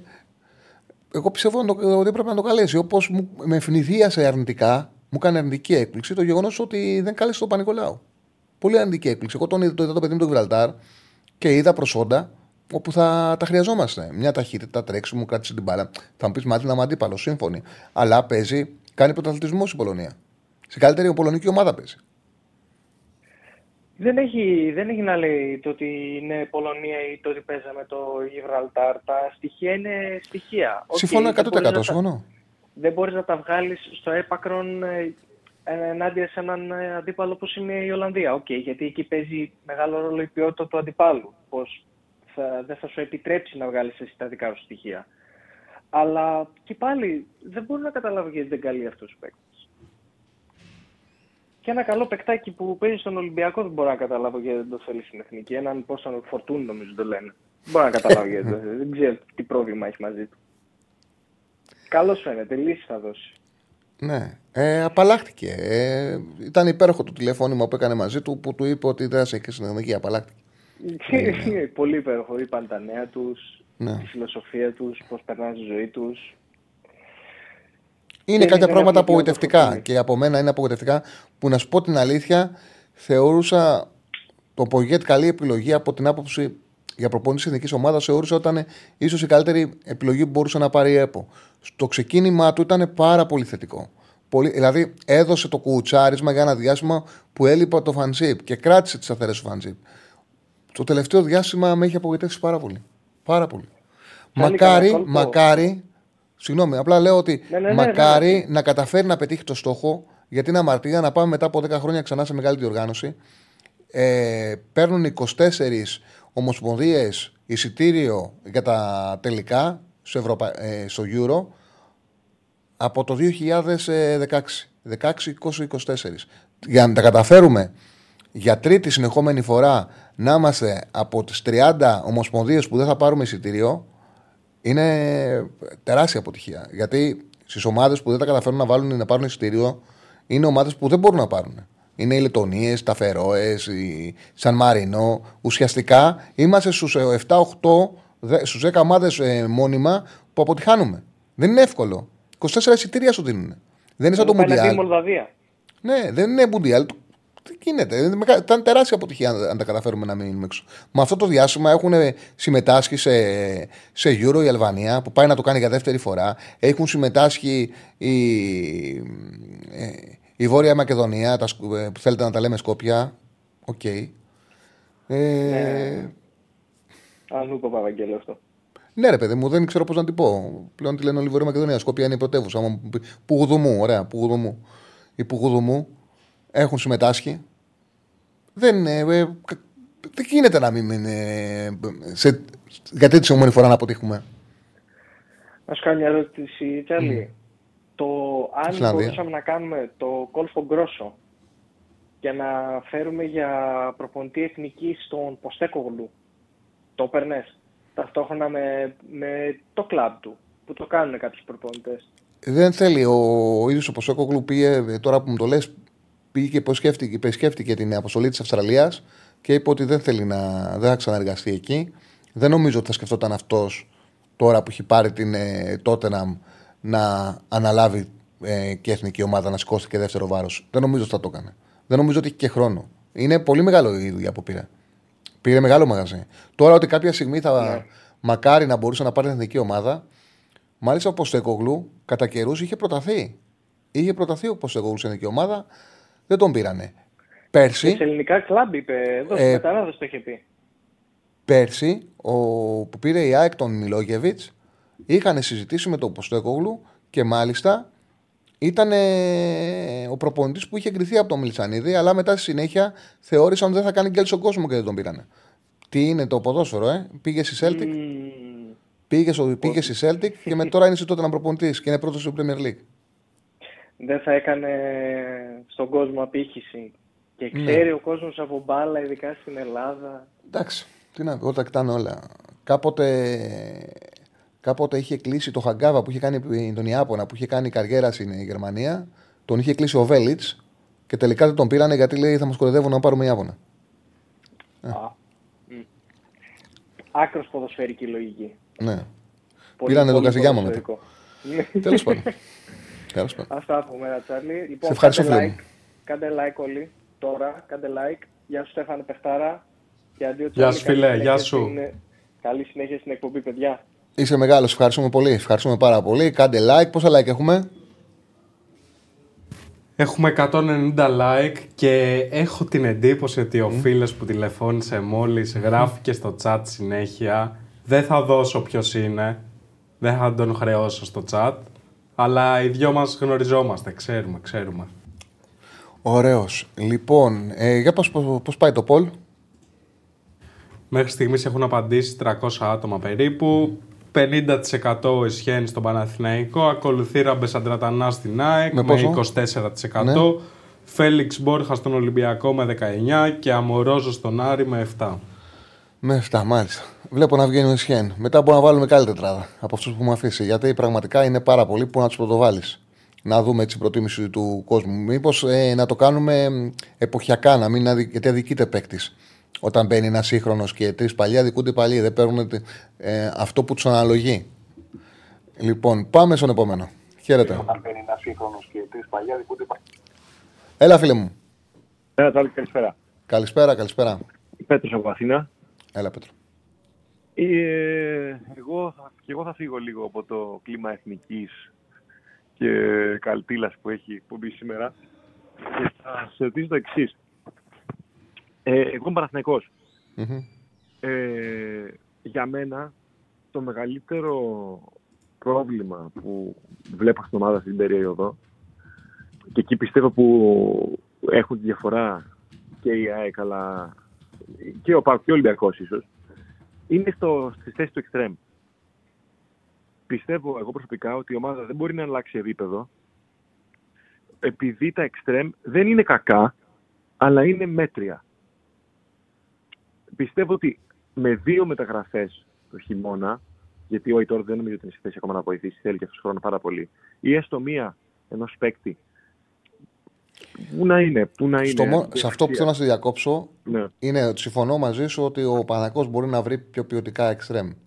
Υπάρχει και μια απόφαση, επειδή υπάρχει ο Παλάσιος και ο Μαντσίνη που δεν είναι, είναι παίκτες που κάτι μπορούν να δώσουν. Και επειδή από τα αριστερά υπάρχουν, όπως λες, ο Αϊτόρ και ο Βέρμπιτς, υπάρχει και μια απόφαση να μην γίνει και η μεταγραφή. Να αφήσουν χώρο στον Αϊτόρ. Κατά την άποψή μου το καταλαβαίνω. Ο Αϊτόρ είναι ένας εξτρέμ, ο οποίος έδειξε ότι μπορεί να κάνει μεγάλη διαφορά στο ελληνικό ποδόσφαιρο. Είναι εξτρέμ, ε, είναι δημιουργός και εκτελεστής. Αυτή τη στιγμή το πρόβλημα που αντιμετωπίζει δεν έχει να κάνει το χιάσό του. Ε, είχε πρόβλημα στο δάχτυλό του. Είναι κάτι τυχαίο. Ναι. Είναι εντελώ άσχετο. Μέχρι τον Ιανουάριο υπάρχει χρόνος για να μπορούσαμε με ασφάλεια να πούμε αν ο Παναθηναϊκός θα χρειαστεί αριστερό εξτρέμ. Όπως βλέπω αυτή τη στιγμή την ομάδα, πράγματι εκεί υπάρχει ένα κενό. Εκεί, το οποίο βέβαια μεγαλώνει επειδή βλέπουμε τον ε, Γιωβάνοβιτς να χρησιμοποιεί έναν ποδοσφαιριστή που με τίποτα δεν μπορεί να καλύψει τη θέση, όπως ο Μπερνάρ, και δεν προσπαθεί να βρει κάποια άλλη επιλογή ή να βάζει τον Τζούρισιτς αριστερά όταν θέλει να βάζει δημιουργό, να προτιμά τον Τζούρισιτς τον Μπερνάρ ή να δοκιμάζει περισσότερο Μαντσίνη Παλάσιος. Όμω. Το σχήμα με τον Μπερνάρ πιστεύω ότι το κάνει πιο πολύ. το- Αρχικά το κάνει πιο πολύ στα ντέρμπι από ό,τι έχω παρατηρήσει και το κάνει για, λόγο, για να παίζει ουσιαστικά με, να φέρει τον Μπερνάρ ως τέταρτο χάφ στο κέντρο. Ναι, ναι, ισχύει. Γι' αυτό το λόγο λέω ότι όταν το κάνει αυτό, καλύτερα να βάζει τον Τζούρισιτς. Μπορεί να λειτουργήσει καλύτερα ο Τζούρισιτς αριστερά, γιατί και μεγαλύτερα Έχει ανοίγματα. ταχύτητα και διαχείριση. Ναι, και μεγαλύτερα ανοίγματα έχουν τα πόδια του να ακολουθήσει τον μπακ. Αλλά και μέσα στην περιοχή ο Τζούρσιτ μπορεί καταρχάς να κάνει μια πρόβλεπτη εκ- εκτέλεση. Και είναι πιο Ναι. εύκολο από τα αριστερά να βρεθεί στην περιοχή. Μπορεί επίσης να, επειδή έχει καλύτερο άνοιγμα ποδιών, να ελευθερωθεί και να βρει γωνία να εκτελέσει. Ο Μπερνάρ δεν μπορεί να τα κάνει αυτά τα πράγματα. Με τον Όχι. Πάο έκανε κοντρόλ μέσα στην περιοχή, χειροκροτούσαν όλοι το κοντρόλ του. Είχε όμως 7 μέτρα να, ε, για να Ναι. εκτελέσει, χώρο Ναι, και χρόνο για να εκτελέσει και δεν έκανε εκτέλεση. Τέλος πάντων, θέλω να σου πω ότι τον Ιανουάριο θα ξέρουμε, θα μιλάμε με μεγαλύτερη ασφάλεια αν ο Αϊτόρ θα μπορέσει να βοηθήσει σε αυτό το χώρο ή όχι. Εγώ Ναι. πιστεύω ότι δεν αποκλείεται ο Αϊτόρ να βρει πατήματα. Μέχρι τον Ιανουάριο υπάρχει χρόνος και πολλά παιχνίδια. Σίγουρα, σίγουρα. Α, αλλά πιστεύω ότι μια μεταγραφή παίξει ή δεν παίξει ο Αϊτόρ θα πρέπει να γίνει εκεί πέρα για να, αν θέλει η ομάδα να εκδικήσει πρωτάθλημα στα ίσια. Γιατί φαίνεται ότι όλες οι ομάδες, δηλαδή τώρα η ομάδα δεν έχει ένα εξτρέμ τύπου Ζήφκοβιτς που με τον Μπάουκ που μπορεί ο Παναθηναϊκός να ήταν καλύτερος, ειδικά στο πρώτο ημίχρονο, βρήκε την ευκαιρία με τον Ζήφκοβιτς, έκανε αυτό το πλασέ που για μένα πέραν, πέραν του Αϊτόρ με αυτά που είχε δείξει πέρσι, κανείς από τα τωρινά εξτρέμ δεν μπορεί να το κάνει αυτό και να σου βάλει αυτό το γκολ και ουσιαστικά να σε βγάλει, να σε δώσει σε μια θέση ε, να προηγήσει από εκεί που δεν το περίμενες κιόλας. Έτσι, δηλαδή πρέπει να έχει και αυτούς τους παίκτες στο ρόστερ επιθετικά που να μπορούν να κάνουν και αυτή τη φάση γκολ. Ο Παναθηναϊκός δεν τους έχει. Και, αυτή, τη- και, και με προβληματίζει αυτό πάρα πολύ. Συ- Και, και συ, συ, συνδυαστικά κιόλας με το αμυντικό transition που φαίνεται να έχει πρόβλημα η ομάδα. Αλλά αυτό είναι λογικό πιστεύω γιατί πάει να παίξει δημιουργικά φέτος και εντάξει, είναι λογικό να χάσει από την άμυνα που πέρσι ήταν σε πο- πολύ καλό επίπεδο. Μμμ. Οπότε αυτό πιστεύω για, για τα extreme του Παναθηναϊκού. Και τι ήθελα να πω επίσης για την εθνική κάτι. Ε, στο δεξί άκρο της άμυνας που είπες ότι έχει πρόβλημα η εθνική, το λες με την ε, συμμετοχή του Μπάλντοκ. Κοίταξε να δεις. Ο Μπάλντοκ είναι ένα σκληρός, σκληρό μπακ τον οποίο έκανε σε αυ- σε αυτή τη θέση ο Πογέτ αυτό που έπρεπε. Δηλαδή Ναι. είδε έναν ποδοσφαιριστή στην Αγγλία ο οποίος έχει ελληνικό διαβατήριο και τον έφερε και πράγματι μας έδωσε μια λύση η οποία είναι πιο αξιόπιστη. Αλλά σίγουρα δεν έχουμε βάθος στα δεξιά. Δηλαδή δεν είναι, έχουμε τον Μπάλτοκ, παίζει τώρα ο Ρέτσος. Θα έπρεπε, ο Ρέτσος λέω, ο Ρώτα. Δεν υπάρχει η ανάλογη ποιότητα που υπάρχει στα αριστερά. Βέβαια, στα αριστερά τώρα έχουμε αρχίσει και έχουμε πρόβλημα γιατί ο Τσιμίκας ε, δεν παίζει και δεν είναι αυτός ο οποίος θυμόμαστε. Αυτό τουλάχιστον φάνηκε στα δύο προηγούμενα παιχνίδια. Εντάξει, οκ. Ναι, ο Μπάλντοκ έδωσε μια λύση στα δεξιά, σίγουρα. Έπεσε; Έλα, φίλε μου. Έλα, είδα σε αναμονή, δεν ξέρω τι έγινε. Οκ, με άκουγες; Συγγνώμη. Με άκουγες αυτά που έλεγα; Ω, ε, όχι, δεν άκουγα, αλλά αυτή την εκπομπή παράλληλα σε, σε έβαλα λίγο γιατί το κατάλαβα. Οκ, έλεγα ρε παιδί μου ότι ο Μπάλντοκ όντως έχει δώσει μια. έδωσε ο Πογέτ μια λύση με τον Μπάλντοκ. Όντως. Ναι, ισχύει αυτό. Εντάξει, δεν είναι τόσο ποιοτικός μπακ, αλλά είναι ένας πιο σκληρός μπακ που είναι πιο, πιο... με τα αμυντικά του προσόντα να είναι λίγο καλύτερα από τον υπόλοιπο σε αυτή τη θέση. Δηλαδή. Δεν βγάζω αρνητική ενέργεια χωρίς λόγο για το Πογέτ. Με λόγο βγάζω και με επιχειρήματα. Όχι, λέω συγκε- για λέω μένα συγκε- και- για το φίλο που στέλνει το μήνυμα. Έχει στείλει ένα μήνυμα ότι βγάζω αρνητική ενέργεια εναντίον του Πογέτ χωρίς λόγο. Όχι, με επιχειρήματα και λόγο. Λέω ξεκάθαρα τι, μου- τι δεν μου αρέσει. Ασφαλώς, εντάξει, και η αποστολή του Ομοσπονδιακού Προπονητή πάντα είναι δύσκολη. Είναι μια πάρα πολύ δύσκολη αποστολή. Εντάξει, Ε, ε, για μένα και λίγα λόγια για τον Μπογκέτ. Δηλαδή, όταν ε, έχεις αυτόν τον παίκτη, το, το φορτούνι, ωραία, που ουσιαστικά του κόβεις την εθνική, εσύ. Γιατί για μένα, για, εγώ αυτό πιστεύω. Ότι ο Μπογκέτ το έκοψε την εθνική. Ε, ναι, είναι εδώ, είναι δεδομένο, δεν είναι θέμα. Είναι δεδομένο. Είναι Ε, πραγματικότητα. που- Για μένα είναι ακόμα ο καλύτερος Έλληνα παίκτης ο Φορτούνης. Και φαίνεται και στον Ολυμπιακό. Και φαίνεται στον Ολυμπιακό. Που χωρίς τον Φορτούνη Ολυμπιακός είναι, στο- είναι στο 50% έτσι. Αυτό, έτσι όπως το βλέπω τον Ολυμπιακό. Αλλά ε, ειδικά πιστεύω ότι όλη η γκρίνια για τον Μποργέτα άρχισε στις κλήσεις που έκανε, τις πρώτες, όχι σε αυτές τώρα, τις προηγούμενες, που δεν πήρε Βαγιανίδη, που κλείσαν πριν τραυματιστεί Βαγιανίδης, που δεν πήρε το Φορτούνη και δεν πήρε και το. Δεν πήρε το Δίκα και δεν πήρε και Κωνσταντέλια. σε, συμφανώ, σε συνδυασμό με αυτό το οποίο παρουσίασε. Ναι, Σε ναι. συνδυασμό με αυτό που παρουσίασε. Δηλαδή έτσι ξεκίνησε, μπήκε μια πολύ αρνητική ενέργεια και αυτό που παρουσίασε ήταν πάρα πολύ άσχημο. Τέλος πάντων, θα δούμε. Κάτι άλλο, φίλε μου; Έχει Τσάρλι, καλή συνέχεια. στην Ευχαριστώ εκπομπή. πάρα πολύ. Ευχαριστώ πάρα πολύ. Να είστε καλά. Ευχαριστώ πάρα πολύ. Ναι, ε, ένα μήνυμα λίγο παραπάνω ήθελα να το ξέχασα όμως. Ήθελα να το σχολιάσω και λίγο παραπάνω ανέβα. Ε, λοιπόν, όχι, κατέβα. Το χάσα, δεν πειράζει. άστο. Δεν πειράζει. Λοιπόν, Εγώ έλεγε. τσιγάρα πάντως τον έβλεπα στην εθνική που λέει ο φίλος.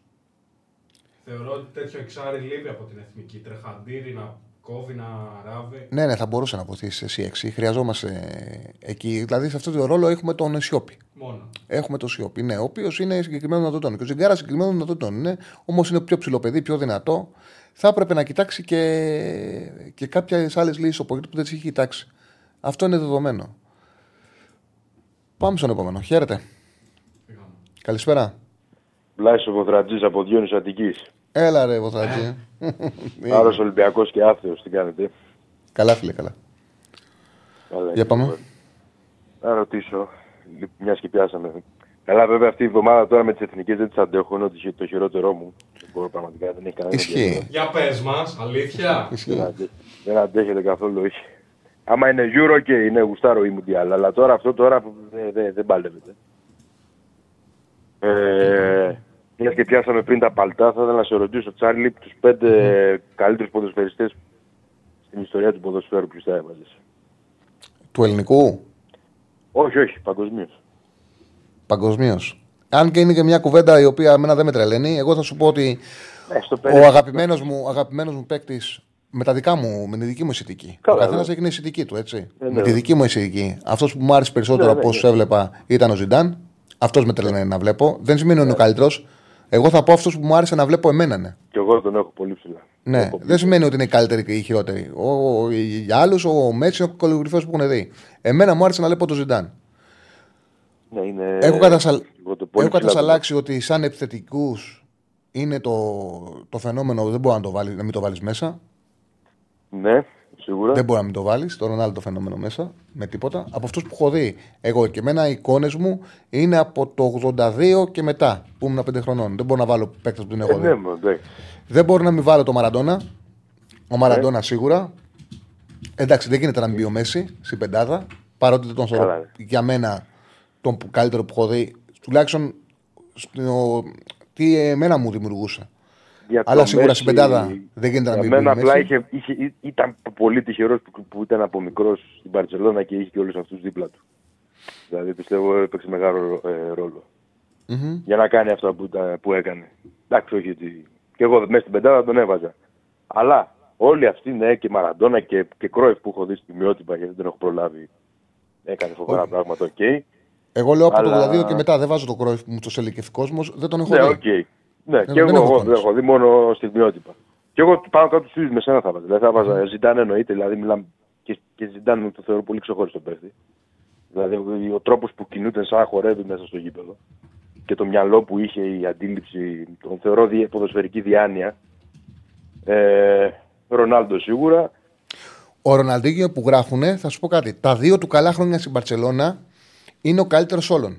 Αυτό τα αυτό δύο λέω. του καλά χρόνια στην Παρσελώνα. Αυτά που έκανε εκείνη η διετία δεν Ναι. τα έχει κάνει κανένας. Κανένας. Όμως είχε πιο πάρα πολύ Ήταν μικρό. Μικρή διάρκεια. μικρή διάρκεια. Είχε τη μικρότερη διάρκεια από όλους. Γι' Μπράβο. αυτό το λόγο δεν θα τον έβαζα. Θα τον έβαζα όμως σαν μια ξεχωριστή ενότητα ότι εκείνη τη διετία αυτά που έκανε δεν ξανακάνει άλλος. Δεν Έτσι, γινόντουσαν. αυτό, αυτό, αυτό ήθελα να πω και εγώ. Δηλαδή, ναι, όλοι, ό, γιατί βάζει σίγουρα παίζει ρόλο και η διάρκεια ενός ποδοσφαιριστή Ε, για να το βέβαια. βάλει στους καλύτερους. Αλλά αυτά που είδα εγώ και, και έβλεπα και φουλ τότε. Ε, αυ- αυ- αυτά τα πράγματα που έχω δει από τον Ροναλντίνιο και στην εποχή που, το- που τα έκανε. Γιατί, και βιντεάκια άμα δεις τον Μπεστ, ας πούμε, που έχω δει και τέτοια. Εντάξει, κάναν φοβερά πράγματα. Οκ, είχα τις Παναγίες, ας πούμε. Αλλά άλλο το ποδόσφαιρο τότε, άλλο το, αυτό το ποδόσφαιρο που έπαιξε ο Ροναλντίνιο. Ε, δεν το έχω ξαναδεί από άλλον. Δηλαδή αυτό, αυτά τα πράγματα που έκανε με την μπάλα δεν- και δεν νομίζω ότι θα ξαναβγεί κάποιος αντίστοιχος. Αλλά κράτησε εκεί για δύο-τρία χρόνια. Δηλαδή, άμα δούλευε σαν τον Ρονάλντο τον Κριστιανό, το 1 τρίτο να κάνει τη δουλειά του Ρονάλντο, ε, μιλάμε εντάξει, ο τύπος θα ήταν. Ε, Το δεν θα Ρονάλντο θα τον αγγίξει έβαζα κανείς. στην πεντάδα για τον εξής λόγο. Ο Ρονάλντο ήταν, έχουμε δει δύο παίκτες. Έχουμε δει τον Ρονάλντο στα νεανικά του χρόνια που ήταν αριστερός εξτρεμ, που Ναι. έπαιρνε όλη την πλευρά και την έτρεχε. Οι νέοι δεν τον θυμούνται. Τον Ρονάλντο σε αυτό το ρόλο. Που ήταν ένας γρήγορος Ναι, ναι, ποδοσφαιριστής ναι. που παίρνει την μπάλα, Με την την άνοιγε, τρίπλα, έπεφτε. ναι. Και τα τελευταία χρόνια τον βλέπουμε striker. Ο Ρονάλντος Μετά, ναι. striker έχει γίνει τα τελευταία 7-8 χρόνια. Έγινε σαν επειδή κατάλαβε ότι μεγάλωσε. Και επει- εδώ από επειδή- τότε που πήγε από τη Ρεάλ, εγώ τον θυμάμαι. ναι, Που άρχισε επειδή να- κα, κατάλαβε ότι μεγάλωσε, κατάλαβε ότι σταμάτησε να έχει το τρέξιμο με την μπάλα, του φύγε η μεταφορά, του φύγαν τα ανοίγματα και προσπάθησε να αξιοποιήσει το εντυπωσιακό του άλμα και την απίθανη ικανότητα που έχει στην τελική εκτέλεση. Ναι, και τα δύο πόδια που τα έχει Ναι. έπαθα πολύ καλά. Και η διάρκεια αυτού νου και του Μέση, τουλάχιστον στους πέντε στην πεντάδα, δεν γίνεται να μην μπουν. Που έχω δει τουλάχιστον εγώ από το, το 80 και μετά, από το 82 και μετά. Ε, ναι, γιατί ήταν εντάξει και στο υψηλότερο επίπεδο, έτσι. Μμμ. Ε, το, του Μπέκαμ το είδες τώρα αυτό στο Netflix το, τη σειρά; Ε, το έχω αφήσει που πήγε στη Real. Δηλαδή ε, Ναι. η βρίσκομαι, βρίσκομαι εκεί που έπαιξε στο 3-3 με την Real στο Old Trafford και λέει ο Κεϊρός ότι όταν πήγε στα αποδητήρια ο Φέργκισον του λέει Ναι, ναι. ότι τελείωσε ο Ρονάλντο. Εκεί έχω μείνει. Καλά, ξέρεις τι μου έκανε εντύπωση, επειδή το είδα. Εσύ το θυμάσαι τότε ε, που, που είχε κάνει θέατρο Σιμεόνε; Ναι, ναι, το θυμάμαι και, πάρα έτρωγε, πολύ. ε, και το έτρωγε τόσο σκατό δηλαδή στον κόσμο. Δηλαδή, Ναι, ναι, το θυμάμαι. Όντως τον βρίζανε τόσο πολύ για αυτό. Ναι, το ναι, πράγμα. ναι, ναι, ναι, Μου ναι, έκανε το πολύ θυμάμαι. εντύπωση. Το θυμάμαι. Απλά ε, ήταν τυχερός που η επόμενη χρονιά ήταν η χρονιά του treble και ξεχάστηκε. Δηλαδή του έσβησε, έσβησε γιατί η χρονιά που ήρθε η επόμενη έκανε η United του treble. Οπότε έσβησε τελείω όλη αυτή η ιστορία μέσα σε μια σεζόν. Αλλά το τι είχε γίνει στο ξεκίνημα, το τι δεχόταν σε κάθε έδρα, ναι, το θυμάμαι. Εντάξει, υπερβολικό δεν ήταν τώρα. Δεν Ήταν υπερβολικό και ήταν θέμα ζύγια. Ε, πλήρωσε το ότι ήταν όμορφος. Άμα έπαιρνε Ναι, την το ίδια- όλο το σταριλίκι. Ναι, ε, βέβαια. Άμα έπαιρνε την ίδια κόκκινη κάρτα οποιοδήποτε άλλος, δεν θα του γινόταν τίποτα.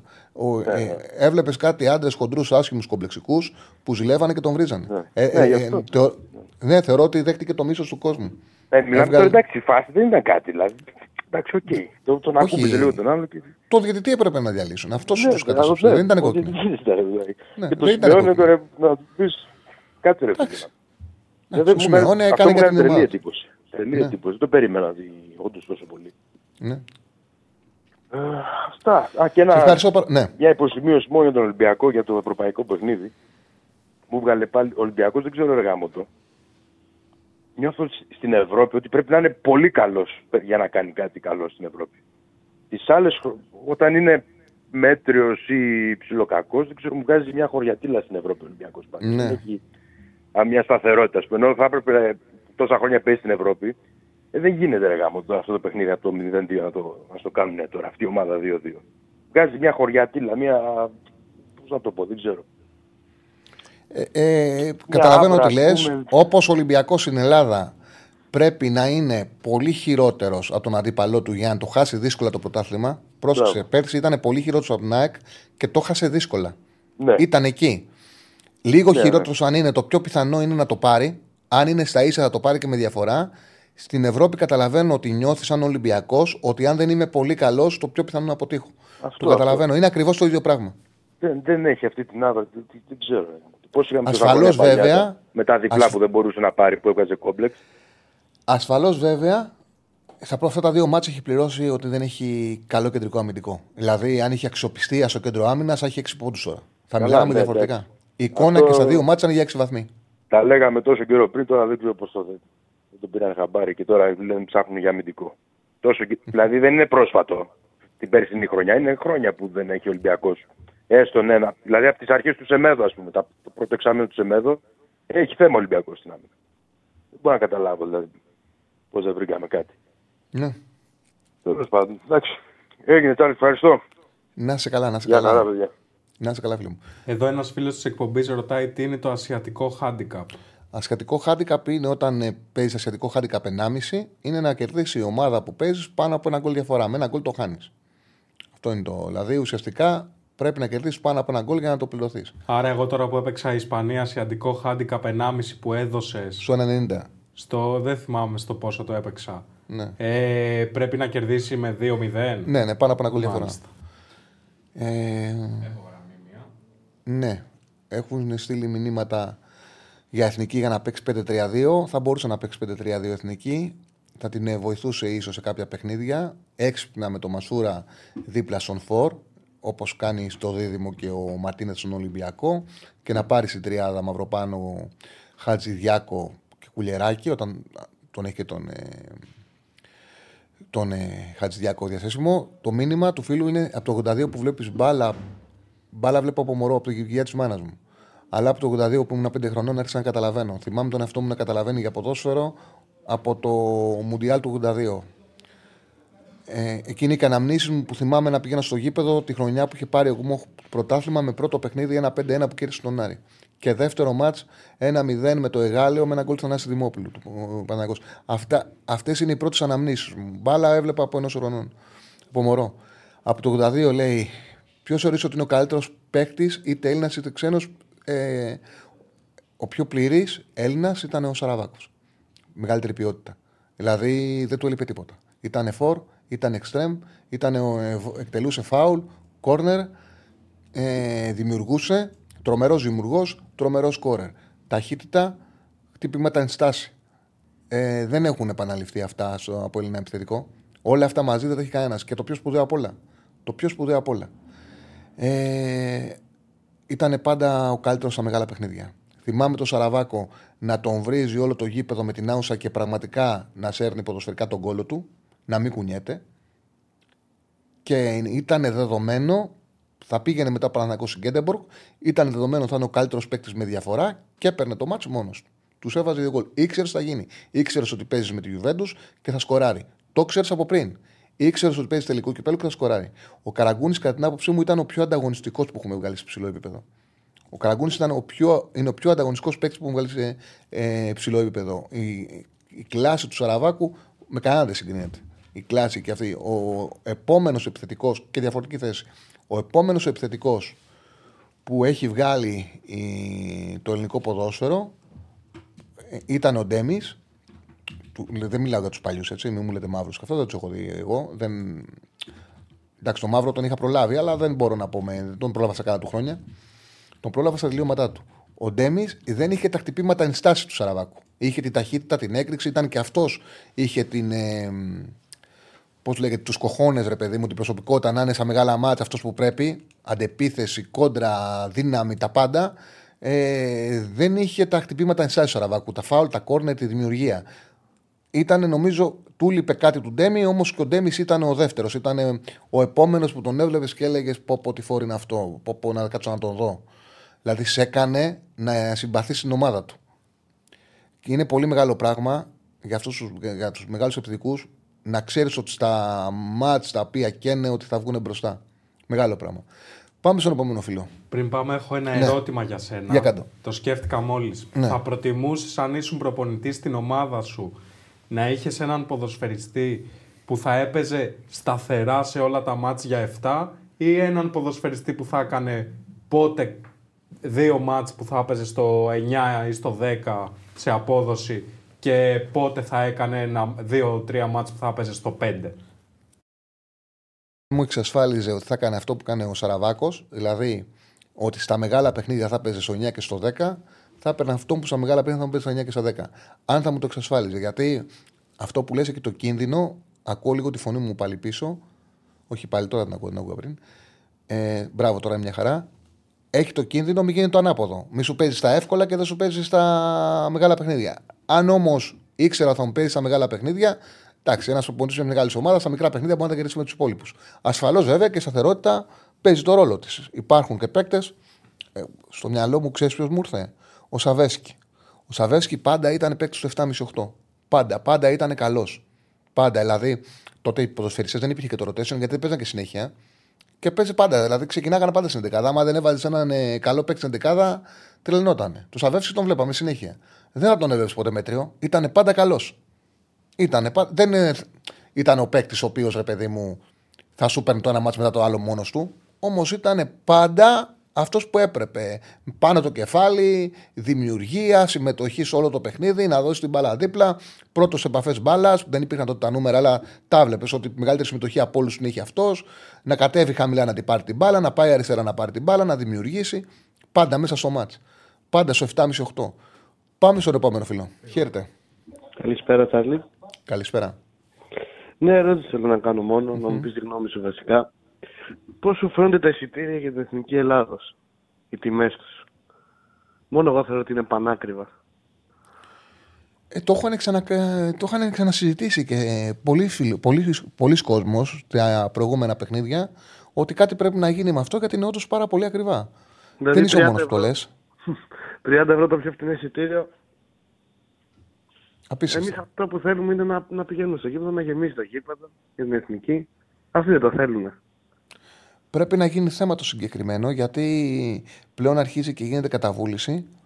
Δεν είναι λύση να, να ανοίγουν τις πόρτες στο ημίχρονο, ε, στο 2025. Θα πρέπει να βρεθεί άκρη. Αυτό, αυτό ήθελα. Ευχαριστώ Καλά πολύ. έκανες και το βάλες. Καλά έκανες και το βάλες. Λοιπόν, για ανέβα λίγο παραπάνω στα μηνύματα. Ε, γνώμη για Βλάοβιτ. Κοιτάξτε, ο Βλάοβιτ τότε ήταν σε μια εποχή που δεν βάζανε παίχτη κάτω από το τείχος και έβαζε τα φάουλ. Ε, πέναγε την μπάλα κάτω από το τείχος με, με ξυπνάδα, με ποιότητα και έβαζε πολλά γκολ στο- με φάουλ. Είχε κλάση. Έτυχε σε ένα Παναθηναϊκό ίσως που δεν μπορώ να θυμηθώ άλλη ομάδα ε, να έχει τέτοια πληρότητα στην επίθεσή της. Καραγκούνι, ε, Καραγκούνι λέω, Κωνσταντίνου, Ολισαντέμπε, Βαζέχα, Βλάοβιτς. Οπότε δεν μπόρεσε να βρει τη διάρκεια και να κάνει τη διαφορά. Ε, για εκείνη την τετράδα ήταν ο χειρότερος ο Βλάοβιτς. Δηλαδή ανάμεσα σε Κωνσταντίνου, Ολισαντέμπε, Βαζέχα, ο Βλάοβιτς ήταν ο κατώτερος. Και Λιμπερόπουλο, ναι. Και Λιμπερόπουλο. Έχεις δίκιο. Ε, οπότε ο Βλάοβιτς δεν μπόρεσε να πάρει συνεχόμενο χρόνο ώστε να δείξει ακριβώς την αξία του και τι μπορεί να κάνει. Γιατί ξέρεις, όταν ο επιθετικός παίρνει διάρκεια, βελτιώνεται, γίνεται καλύτερος. Ε, εγώ θυμάμαι ένα μάτσο με την Παναχαϊκή που έχει βάλει ο Βλάοβιτς 5 γκολ και δεν έπαιξε στο επόμενο ευρωπαϊκό. Δεν θυμάμαι με ποιον ήταν, ήταν με τη Μαγιόρκα, δεν θυμάμαι με ποιον ήταν. Πάντως νομίζω ότι ήταν εκείνη η περίοδο με κυριάθο προπονητή. Είχε ευρωπαϊκό μετά ο Παναγιώ και δεν ξεκίνησε. Παρότι είχε βάλει 5 γκολ στην Παναγάκη, είχε έρθει ο Παναγιώ με 8 κάτι. Είχε βάλει 5 γκολ ο Βλάοβιτς. Ο Βλάοβιτς. και δεν ε, ξεκίνησε. Δεν μπορούσε να βρει διάρκεια. Ήταν καλύτερη η άλλη. Είχε, ε, δεν υπήρχε. Για, για Χιμένεθ, στον Παναθηναϊκό στην εθνική, εντάξει, ο Παναθηναϊκός αυτή τη στιγμή έχει καλύτερο προπονητή από τον Χιμένεθ. Ε, για την εθνική ομάδα, επειδή είναι προπονητής ψυχολογίας, θα μπορούσε, είχε προταθεί. Όταν πήρε το Πογέτ, είχε προταθεί και ο Χιμένεθ. Μακάρι όχι, γιατί αν πάει ο Χιμένεθ στην εθνική, σκέψου τι θα ακούμε για το ποιος ελέγχει την Καλά, ΕΚΟ. καλά, μην το συζητάς. Μην το συζητάς. Μην το συζητάς. Λοιπόν, πάμε στον επόμενο. Χαίρετε. Χαίρετε. Ε, γεια σας, μπορώ να στον αέρα. Ναι, ναι, στον αέρα, έτσι, φίλε μου. Ναι, ναι. Στον αέρα, είσαι. Α, ναι, γεια σας. Καλησπέρα. Γεια σου, Τσάρλι, μεγάλε. Τι έγινε; Γεια σου, φίλε μου. Καλά, μια χαρά. Ήθελα να σε ρωτήσω, ο Γιώργος ο Μπάγκερν είμαι. Μμμ. Ε, πώς τη βλέπεις την Μπάγκερν. Πόσοι βλέπω την Bayern, ναι; Ε, Σαν πολλά ρόστερ, γκολ, ρε γάμος. σαν ρόστερ έχει βάθος και τη δυνατότητα εγώ τη βλέπω αν φορμαριστεί στο Champions League ακόμα και να το κατακτήσει. Δεν έχει βρει φόρμα, δεν έχει βρει ροή, Ναι, ναι. έχει προβλήματα αμυντικά πάρα πολλά και φαίνεται ότι θα δυσκολευτεί να πάρει το πρωτάθλημα στην Bundesliga. Ναι, εντάξει, είναι από τις μεγαλύτερες ομάδες της Ευρώπης. Ρε, με, μαζί με Ρεάλ, Μπαρτσελόνα, τώρα την άλλη λέμε. Εντάξει. Καλά, το συζητάω. Αλλά ξέρεις τι, δεν έχει παίχτες να μπεις σε αστέρια μεγάλα όπως η Ρεάλ, ας πούμε, κάποιοι άλλοι. Και όμως βλέπεις με αυτούς τους παίχτες, ρε φίλε, πάει πάντα μπροστά. Κοίταξε να δεις τώρα, αυτή η ομάδα, αυτή η ομάδα έχει κλείσει το YouTube, φίλε, γιατί ακούμε πίσω την εκπομπή. Αυτή η ομάδα πλέον έχει. Δηλαδή, έχει το Kim να διαλέξει ε, Kim Delete και Ουπαμεκανό στο κέντρο άμυνας. Ναι, Με ναι, το ναι. Kim να είναι βασικό. Έχει τον Davis στα αριστερά. Στα δεξιά ε, έχει τον, τον να παίξει ο Κίμιχ. Ε, έχει πάρα πολλές λύσεις. Πάρα Ναι, πολλές βέβαια. λύσεις. Καλά, εντάξει. Ο Μαζραούι που τον πήραν από τον Άγιαξ. Είναι και μάτι λύση. Στο κέντρο να παίξει ο Κίμιχ με τον Γκορέτσκα. Ο Χάρι Κέιν μπροστά, Μουσιάλα, Σανέ, Κομάν. Ε, έχουν απίστευτη ποιότητα και πληρότητα. Ναι, καλά, Απίστευτη. βέβαια. Δεν μου, ε, ο τερματοφύλακας δεν μ' άρεσε λίγο. Δεν ξέρω. Ο Ουλράιχ. Ναι, ναι. Τους έβγαλε τραυματισμούς ο Νόιερ. Ναι, καλά. Δεν το κράτησαν το Σόμερ, τον είχαν πάρει για μικρό χρονικό διάστημα. Που, που, που είναι ο Ντότας Σανοφυλάκα, καλός Σανοφυλάκα, πήγε στην Ιντερ. Ναι, εκεί έχουν πρόβλημα. Τώρα για να παίξει ο Νόερ, πάει. Τι έγινε αυτός, χάφια. Δεν θα Τραυματίε, τραυματίστηκε. Μία τραυματίστηκε στο σκι, τώρα έχει τα- το δάχτυλό του, έχει τραυματισμούς συνέχεια. Ναι. Α, Είμαι και Παναθηναϊκός, θέλω να σου πω, Πανάθα βέβαια. Θέλω μία γνώμη για τον μεγάλο Βαζέχα, σαν επιθετικό. Εντάξει τώρα, μια γνώμη. Ε, τον Βάζεχα τον έχουμε δει όλοι. Ε, Καταρχάς η εκτέλεση που είχε με πλάτη δεν τη συναντάς από επιθετικό. Την εκτέλεση του με τη μία και με αυτό το οποίο έκανε να είναι πλάτη στο τέρμα. Η πιο γρήγορη περιστροφή που έχω δει ποτέ από παίκτη με πλάτη να γυρνάει και να εκτελεί. Αυτό για την Ελλάδα μόνο ή και για το εξωτερικό το λες; Και στο εξωτερικό πώς έχουμε Ναι, δει να είναι με πλάτη στο τέρμα σεντερφόρ, η μπάλα κάτω, όχι κοντά στην περιοχή, στο όριο της γραμμής της περιοχής και να γυρνάει και να της στέλνει την μπάλα στο όριο στην άλλη γωνία. Δεν υπήρχε, Ναι, δεν πιάνοτανε. Και όπως λέγανε και όλοι οι αμυντικοί, τους τρέλανε τα σηκώτια με το τρέξιμο του. Έτρεχε παντού, παντού. Δεξιά, αριστερά, δεξιά, αριστερά. Εκτέλεση πάνω σε κίνηση. Εντάξει, σπουδαίος ήταν ο Βάζεχα. Ναι, ξέρεις, είχα ακούσει από διάφορους ε, και από παίχτες ότι ήταν ο φόβος και ο τρόμος, έτσι. Ε, βέβαια, δεν ήταν. Ε, εντάξει, Τσάρλι, ευχαριστώ πολύ. Ευχαριστώ πάρα πολύ. Γεια Ο, χαρά. Οικονο- ο Οικονομόπουλος που λέει ο Σπύρος Οικονομόπουλος ε, για τέρμα της ΑΕΚ, ε, ο συγκεκριμένος έκανε μια χρονιά, ενώ ήταν μόνιμα αρματικός, έκανε μια χρονιά που πήρε το πρωτάθλημα μόνος του. Που είχε πιάσει, είχε κάνει ρεκόρ αποκρούσεων πέναλτι. Το είχε, είχε βρει φόρμα και είχε πάρει το, το πρωτάθλημα μόνος του εκείνη τη χρονιά από τον Παναθηναϊκό. Ε, με τη Μακάμπη τι θα γίνει στο Europa, από ό,τι ξέρω θα χρησιμοποιήσει για έδρα. Α, με τη στο Europa League, νόμιζα στο. Θα πάνε σε κάποιο ουδέτερο να παίξουν. Κύπρο. Μπορεί, το πιο πιθανό είναι σε Κύπρο. Και στο μπάσκετ σε Κύπρο θα πάνε οι, οι ομάδες του Ισραήλ. Το πιο πιθανό είναι να πάνε εκεί. Ε, δεν προλαβαίνει ο Παναθηναϊκός να το παίξει στην Κύπ- στην ε, Κύπρο, δεν προλαβαίνει. Γνώμη για Μπόατεγκ που τον θέλει ο Ολυμπιακός, δεν πιστεύω ότι θα πάει στον Ολυμπιακό Boateng. Δεν πιστεύω ότι. Δηλαδή, τι θα κάνει ο Ολυμπιακός; Μια ομάδα η οποία προσπαθεί να ξαναγίνει σύνολο που πέρασε πέρσι την ταλαιπωρία με τον Μαρσέλο, με τον Χάμες, αλλά κυρίως με τον Μαρσέλο που δεν βγήκε καθόλου. Ο Χάμες κάτι έπαιξε. Και από. Βερσάλικο. Μμ; Είχε και το Βερσάλικο που ήταν κι αυτός έτσι. Ναι, ναι, ναι, μπράβο, μπράβο. Ναι, καλά λες. Καλά λες. Με το, και το Βρεσάλικο, σωστό, σωστό. Που πέρασε ταλαιπωρία με αυτούς τους παίκτες. Θα πάει να πάρει τον Μπόατεν στα 36 του, που είναι χωρίς ομάδα. Σίγουρα χωρί, δεν προπονείται καν από το καλοκαίρι. Είναι χωρίς ομάδα κάνα χρόνο. Για να παίξει τον Ιανουάριο. Για ποιο λόγο, να του προσφέρει τι; 36 χρόνων αμυντικός, με θέματα.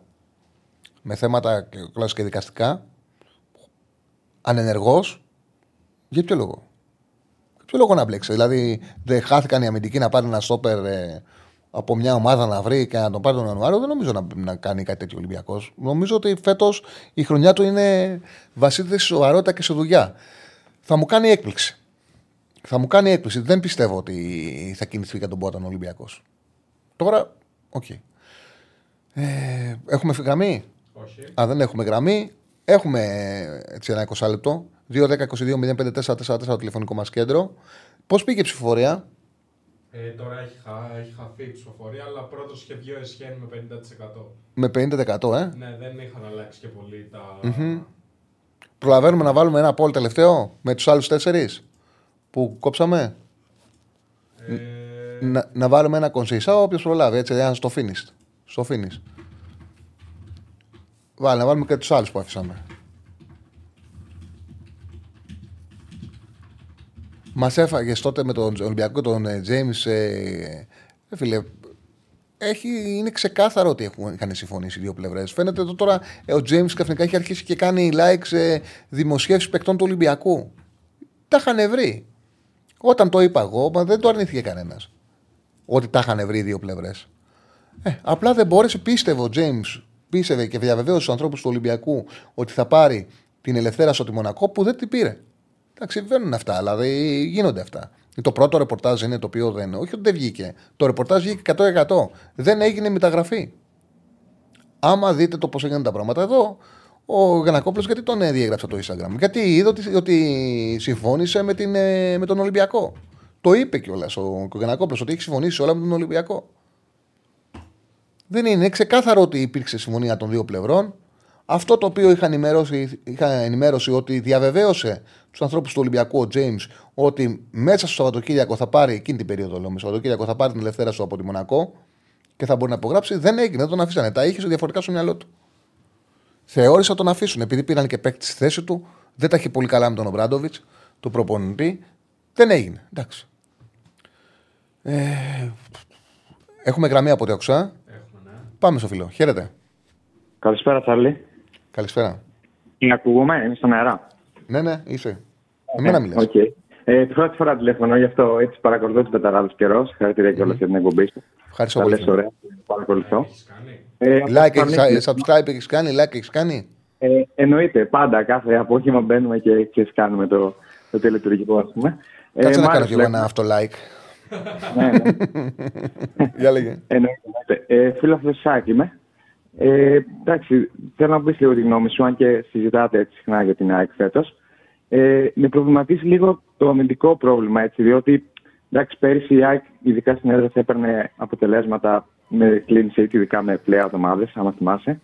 Οπότε αυτό είναι ένα θέμα. Δεν ξέρω και τον Γκάλενς πώς τον βλέπεις, γιατί έχουμε μικρό δείγμα μεν. Αλλά είναι και απαιτητικά τα παιχνίδια που έχει δώσει μέχρι τώρα η ΑΕΚ. Οπότε θεωρώ ότι με πιο εύκολα παιχνίδια ίσως βελτιωθεί λίγο και αυτό. Αλλά είναι ξέρεις, κάτι που φέτος είναι αξιοσημείωτο νομίζω για την άμυνα. Ε, αυτό θέλω να μου πεις μια γνώμη. Όχι, ο, νομίζω ότι είναι ξεκάθαρα όπως άλλες τα πράγματα. Είναι απαιτητικό το πρόγραμμα, είναι πάρα πολλά τα παιχνίδια. Τώρα ο Κάλεν δείχνει ότι μπορεί να βοηθήσει, να μάθει και την ομάδα. Έχει απαιτήσει η ΑΕΚ, γιατί παίζει ψηλά, δεν είναι εύκολο για έναν αμυντικό. Πρέπει να καταφέρει να δέσει. Ο Βίντα βγάζει προσωπικότητα. Εμένα μου, μου κουμπώνει πιο πολύ ο Κάλεν με τον Βίντα από ότι με τον ε, Μουκουντή. Θεωρώ ότι και οι δύο θέλουν το, Μουκου- το Βίντα. Γενικά τα δίδυμα που μπορεί να κάνεις με τον Κροάτι είναι πιο ποιοτικά. Γιατί έχει την εμπειρία, έχει την κλάση, έχει την, ε, ε, τη γνώση και την προσωπικότητα στη θέση που χρειάζεται πάρα πολύ να κατευθύνει και το διπλανό του. Αλλά ο Κάλεντς δείχνει ότι και αργός δεν είναι για το σωματότυπό του και μπάλα ξέρει για αμυντικός. Ναι, συμφωνώ ότι είναι μεγάλος παίκτης ο Βίντα. Το πρόβλημα της ΑΕΚ, ξέρεις, εγώ βλέπω ότι η ΑΕΚ έχει το εξής. Η ΑΕΚ δεν καθαρίζει τα εύκολα μάτια στην Ελλάδα.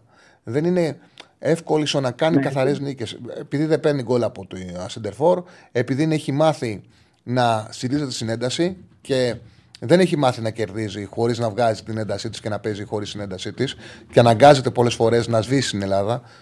Πέρσι θυμίζω ότι η ΑΕΚ είχε πάρει τα περισσότερα παιχνίδια. Θυμάμαι, το κοίταγα μέχρι αργά και το μόνο μάτσο που είχε κερδίσει με ένα γκολ διαφορά ήταν με τον Ατρόμητο που είχε βάλει τον γκολ με πέναλτι στο τέλος. Όλα τα άλλα μάτσα που είχε κερδίσει τα είχε κερδίσει Για με πάνω από ένα γκολ εντός διαφορά.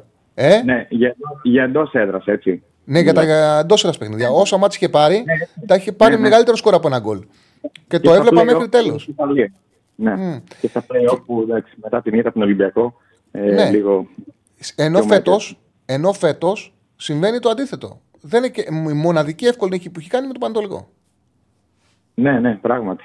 Ε, τον Όμιλο πώς τον βλέπεις, έτσι θεωρείς; Εγώ νομίζω ρεαλιστικά η ΑΕΚ είναι δύσκολο να βγει η πρώτη, έτσι σίγουρα. Και νο- θα συμφωνήσω με τα- τα υπόλοιπα παιδιά που έτσι παίρνουν τηλέφωνα και λένε για τις ομάδες. Νομίζω η δεύτερη θέση είναι δυστυχώς το χειρότερο εισιτήριο. Θα προτιμούσα τρίτη θέση και θα μ' άρεσε οι ελληνικές ομάδες όλοι να πάνε στο conference. Εντάξει, με την έννοια ότι είναι και τελικός στην Αθήνα, δεν ξέρω. Μακάρι δηλαδή να κάνουμε κάτι ωραίο, ας πούμε, φέτος, σαν πορεία. Ο Πάοκ θεωρώ έτσι και πολλέ πιθανότητε ως πρώτος από 16 με ένα, μια εύκολη κλήρωση να πάει στους 8 όπως το είχε κάνει. Αλλά ε, πραγματικά λείπει μια πορεία και πρέπει να γίνει. Δηλαδή, όλοι ας πούμε, να, να πάνε καλά φέτος. Δηλαδή, μακάρι. Και λόγω βαθμολογίας, κατάλαβες πώς το βλέπω. Ναι. Εντάξει. Ε, έτσι πιστεύω και εγώ. Νομίζω πάντως ότι η ΑΕΚ έχει βάλει. Έχει τοποθετηθεί καλά με το διπλό στον Brighton. Γιατί είναι ένα αποτέλεσμα που θεωρώ δεν θα το κάνει κανένας άλλος. Δεν Ναι. έχασε από τον Άγιαξ, έχει τέσσερις πόντους. Μακάρι να Οπότε βγάλει ο και την στόχος ένταση. είναι να βάλει έναν από κάτω της. Άμα βάλει έναν από κάτω της, έχει πετύχει. Ισχύει. Απλά είναι η τελευταία αγωνιστική στο Άμστερνταμ θα είναι δύσκολη γιατί ίσως με τον Άγιαξ που θα παλεύουμε τότε θα δείξει. Μακάρι να είναι καλύτερη η κατάσταση. Εντάξει, πάντως σίγουρα ήδη έχει κάνει ας πούμε, μια μήνυ υπέρβαση. Αν σκεφτούμε ότι εντάξει, τις προηγούμενες δύο φορές ο Μίλων είχε κάνει μια νίκη με τη Ζόρια σε 12 μάτια. Δηλαδή. Και μόνο αυτό τα λέει όλα. Ναι. Και Ευχαριστώ ένα πολύ. ακόμα. Ναι. Πες το, πες το, Ε, πες το. ναι. Σίγουρα, έτσι. Ωραία. Λοιπόν, ε, εγώ έχω από Λαμία καταγωγή. Θέλω να σε ρωτήσω για την ομάδα. Ε, συζήταγες πιο πριν, άκουσα με ένα φίλο. Θέλω να μου πεις το Τζαγκόεφ πώς θεωρείς ότι έτσι θα πιάσει ή θα βγει ας πούμε, στα μεταγραφή, λίγο όπως λέγατε πριν, κατάλαβες; Και να προσθέσω για τη μεταγραφή, θυμήθηκα τον Λέσκορ, δεν ξέρω αν αναφέρθηκε. Σεζόν 16-17 στην ΑΕΚ που έτσι ήταν μεγάλο, ένα μεγάλο όνομα και εντάξει, δεν έπιασε προφανώς, δηλαδή έπαιξε και πολύ λίγα παιχνίδια. Αυτό. Ναι. Και ο Τζακόεφ Το βλέπω. ήρθε τραυματίας και ήρθε για τις εκλογές. Τώρα, αν θα μπορέσει να, αν θα, μπορέσει να Ναι. παίξει, θα το δούμε στην πορεία. Ναι. Εντάξει, Και κλάση μακάρι για να- να παίξει λαμία έχει, αλλά δεν, ήταν, δεν είναι. Θα νομίζω θα αργήσει να μπει. Να σωθεί πιο εύκολα φέτος και εντάξει, θα δείξει τώρα από εκεί και πέρα. Για εξάδα είναι όνειρο, δεν υπάρχει νομίζω κάποια περίπτωση. Πολύ δύσκολο. Ναι. Αυτά. Εντάξει, Και ναι, κα- αλλά τουλάχιστον μη, ε, ξέρεις, βήμα-βήμα, το ότι η Λαμία παίζει ωραία μπάλα, το ότι η Λαμία σκοράρει πιο εύκολα γιατί τα τελευταία χρόνια δεν μπορούσε να βάλει γκολ. Δηλαδή, βλέπατε γκολ με το σταγονόμετρο. Ναι, ναι. Είχε θέμα στο φορ, νομίζω όλη την εξαετία που είναι στην Άλφα Τώρα ο Καρλίδος λίγο προσπαθεί να το λύσει, που δεν νομίζω ότι είναι καθαρό φορ, αλλά οκ, σίγουρα βοηθάει σε αυτό. Πολύ ποιοτικός παίκτης. Εντάξει, θα δείξει. Έχουμε και το κύπελλο, ξέρεις λίγο καβάτζα που η Λαμία κάνει κάποιες πορείες έτσι, θα δείξει. Τώρα παίζει με το Λεβαδιακό, νομίζω, στο στον πέμπτο γύρο, αν δεν κάνω λάθος. Ναι, Ωραία, φίλε. Αυτά. Ευχαριστώ Δεν σε πάρα πολύ. κουράζω. Καλή Όχι, δεν με επιτυχία κουράσες. και στην εθνική ομάδα αύριο. Και καλή συνέχεια στην εκπομπή σου. Τα, τα λες ωραία. Σε παρακολουθούμε. Ευχαριστώ πάρα πολύ, φίλε μου. Να είσαι καλά, να είσαι καλά. Λοιπόν, για Τσάμπι Αλόνσο, ε, λέμε συνέχεια εδώ στην εκπομπή. Ε, βγάζει μάτι η δουλειά του. Πήρε μια ομάδα η οποία ήταν ασύνδετη εντελώς, που ήταν όσα φάει και όσα βάλει. Μπρος πίσω, μπρος πίσω, που μπορούσε με οποιοδήποτε μάτς να το πάρει 3-5 και οποιοδήποτε μάτς να το χάσει 3-5 και τους έκανε ομάδα, τους έκανε σύνολο, τους έμαθε να παίζουν άμυνα. Σύγχρονα θα χτυπήσει το πρωτάθλημα όπως φαίνεται και έκανε τον Πέρεθ να λέει το καλοκαίρι που θα φύγει ο Αντζελότη, ο στόχος μου είναι μόνο αυτός. Και το πιο πιθανό είναι το καλοκαίρι να δούμε σειρεάλ. Και αξίζει να πάρει αυτή τη δουλειά και δεν αποκλείεται να φύγει και σαν πρωταθλητής, δηλαδή να κόψει την κυριαρχία της Μπάγερν. Ε, Οκ, ναι, ναι, ναι. Θα δώσουμε σκυτάλη στο Ραγκάτσι, δεν θα τον θα του πάρουμε χρόνο, εννοείται. Λοιπόν, έχουμε άλλη γραμμή; Οπότε να πάμε. Ε, β- βάλαμε τελικό poll ή όχι. Έχουμε βάλει, ναι. Ε, για πες το. Ε, ο δεύτερος γύρος, ε, ποιο είναι το μεγαλύτερο παλτό των ελληνικών γηπέδων. Οι πιθανές απαντήσεις που έχουμε δώσει είναι και μάλιστα έχετε ψηφίσει σε σύνολο 180 ψήφων Καγκάβα 41%, Λέσκοτ 28%, Φλάβιο Κοϊσενσάο 22% και Μπίσκαν 9%. Είδες θυμούνται τους πρόσφατους. Θυμούνται τους πρόσφατους. Δηλαδή, οι άλλοι ήταν πιο παλαιτά από τον Καγκάβα. Όχι ότι ο Καγκάβα δεν ήταν, αλλά οι άλλοι είναι περισσότερο. Τουλάχιστον ο Καγκάβα φάνηκε, τον είδαμε λίγο. Ο... Από αυτούς, εγώ θα ψήφιζα Κονσεϊσάου. Γιατί εντάξει. Έπαιξε όμως; Ε, τι έπαιξε, όχι, δεν έπαιξε. Ο Έπαιξε. Μπι- Ο Μπίσκαν, ο Μπίσκαν κάτι έπαιξε. Συμμετοχές είχε ο Κοσίνησα. Εντάξει, συμμετοχέ, αλλά ξέρεις, άγραφες. Δηλαδή να ακούμπαγε την μπάλα. Δεν, ε, δεν έδωσε τίποτα. Ο Μπίσκαν, που εγώ τον είχα μεγαλύτερο ακτό από τον Κοσεϊσάου, έδωσε και ένα μάτς με την ΑΕΚ, έπαιξε και σε δύο-τρία μάτς center back. Υπήρχαν παιχνίδια που είχε κάποιος το δικαίωμα να μου πει Τσάρλι, έκανες λάθος. Είναι ξέρεις, στη βλακεία του Έλληνα. Το ότι επειδή είναι έβαλε γκολ, έκανες λάθος. Λες και ένας παίκτης που παίζει μπάλα όλη μέρα, δεν μπορεί να του έρθει η μπάλα σέντρα. Δηλαδή δεν κάνουν τίποτα άλλο οι ποδοσφαιριστές, παίζουν όλη μέρα μπάλα. Ασφαλώς και μπορεί να γίνει μια σέντρα να κάνει κεφαλιά και να βάλει γκολ. Δεν σημαίνει ότι έκανες λάθος πρόβλεψη επειδή κάποιος ποδοσφαιριστής που όλη μέρα είναι μια μπάλα κατάφερε να στείλει την μπάλα στα δίχτυα. Δεν λες για κανέναν ότι είναι ανάπηρος. Λες ότι δεν κάνει μεταγραφή. Και άμα κάνεις μια αρνητική κριτική και βγάλει κάποιος γκολ, σου λένε εκτέθηκες. Ε, ξέρεις, για να... Το εύκολο είναι. Εντάξει, τώρα δεν είναι. Τώρα δεν έχουμε μια τέτοια συζήτηση, αλλά θέλω να πω: το εύκολο είναι να τα λες για άλλους καλά. Δεν υπάρχει πιο εύκολο πράγμα να λες η παιχταράς είναι ο ένας, τι καλό ήταν. Και δημόσιες σχέσεις κάνεις. Και εύκολο είναι όποιον παίρνεις να σου πει: Ναι, έρχομαι να τον έχεις διαθέσιμο για συνέντευξη, για που λένε, γιατί κάνει δημόσιες σχέσεις.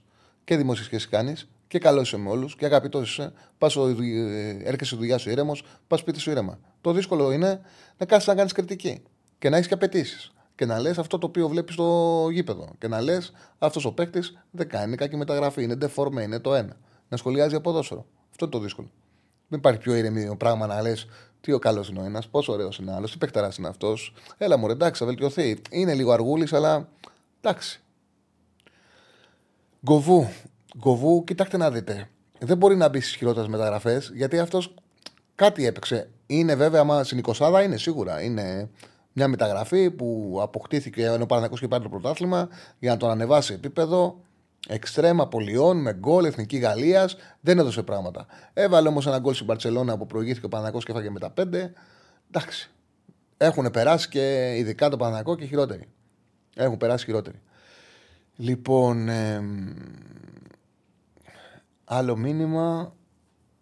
Άποψη για Παναθα- Πανσεραϊκό, το είπαμε. Πολύ καλή ομάδα. Έχει κάνει δουλειά ο Γκαρσία. Έχει κάνει δουλειά. Πήρε δουλεμένη ομάδα από τον. Ε, από το Δερμιτζάκι που τους ανέβασε. Δουλεμένη ομάδα.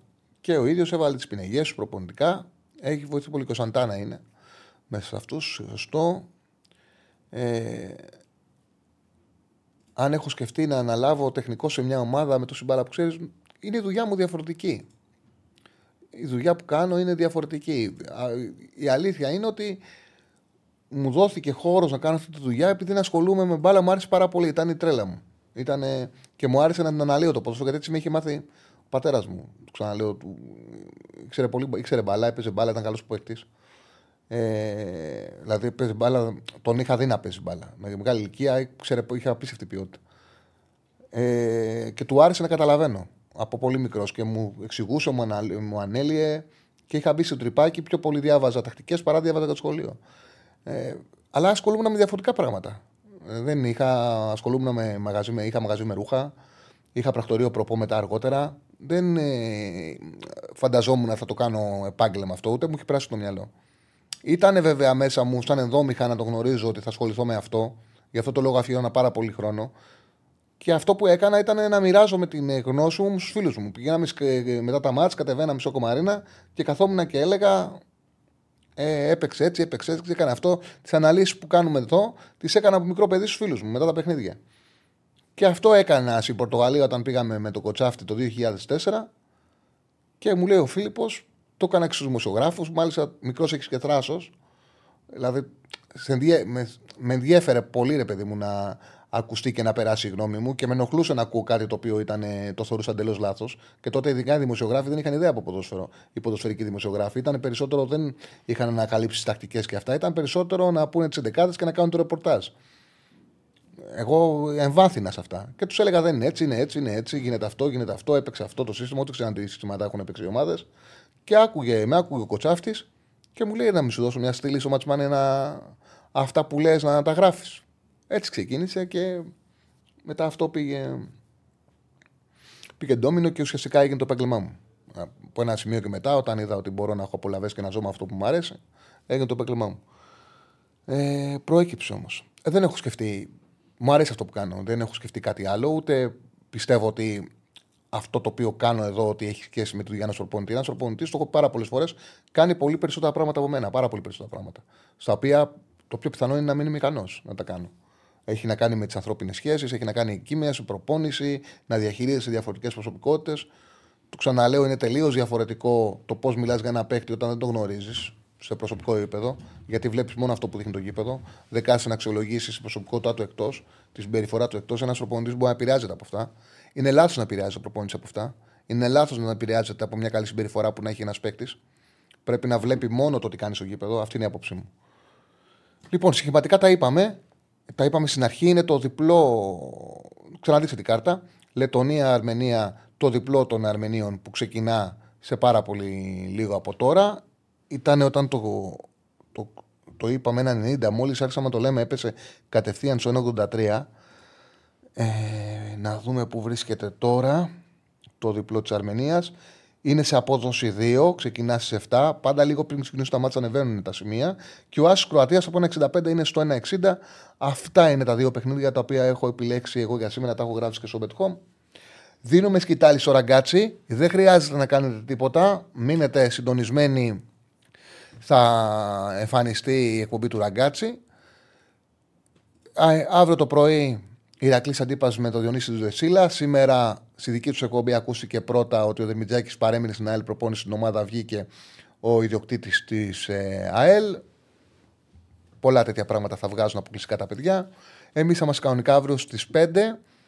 Στις 5 θα ξεκινήσουμε και τον, με τον Κώστα Μέξα, τον προπονητή του Λαβρίου, που έκανε την πολύ μεγάλη έκπληξη την ε, πρώτη αγωνιστική της ε, μπάσκετ ε, Elite League. Λέγονται, πώς λέγονται, Basket League, πώς λέγονται, τέλος πάντων. Στο πρωτάθλημα έκανε, κέρδισε μέσα στην ΑΕΚ την ομάδα του Πλάθα με 300.000 ευρώ budget. Τους έκανε διπλό. Ήταν ε, συνεργάτης ε, του Σερέλη πέρσι στο Παναθηναϊκό. Έχει ανεβάσει πάρα πολλές ομάδες από την Α2 στην Α1. Έχει δουλέψει πολλέ χρόνια στην Α1. Τέλος πάντων, θα μας μιλήσει ο Κώστας Μέξας για το παιχνίδι του Παναθηναϊκού με την Bayern. Φυσικά και για το μάτς της ημέρας το αυριανό του Ολυμπιακού με την Παρσελώνα. Και θα μας βάλει έτσι αναλυτικά στην ε, Ευρωλίγκα να μας δώσει μια προπονητική ε, ματιά. Να βάλουμε στην εκπομπή και το μπάσκετ. Γιατί ειδικά φέτος έχει πάρα πολύ ενδιαφέρον. Καλή συνέχεια, καλό σας βράδυ.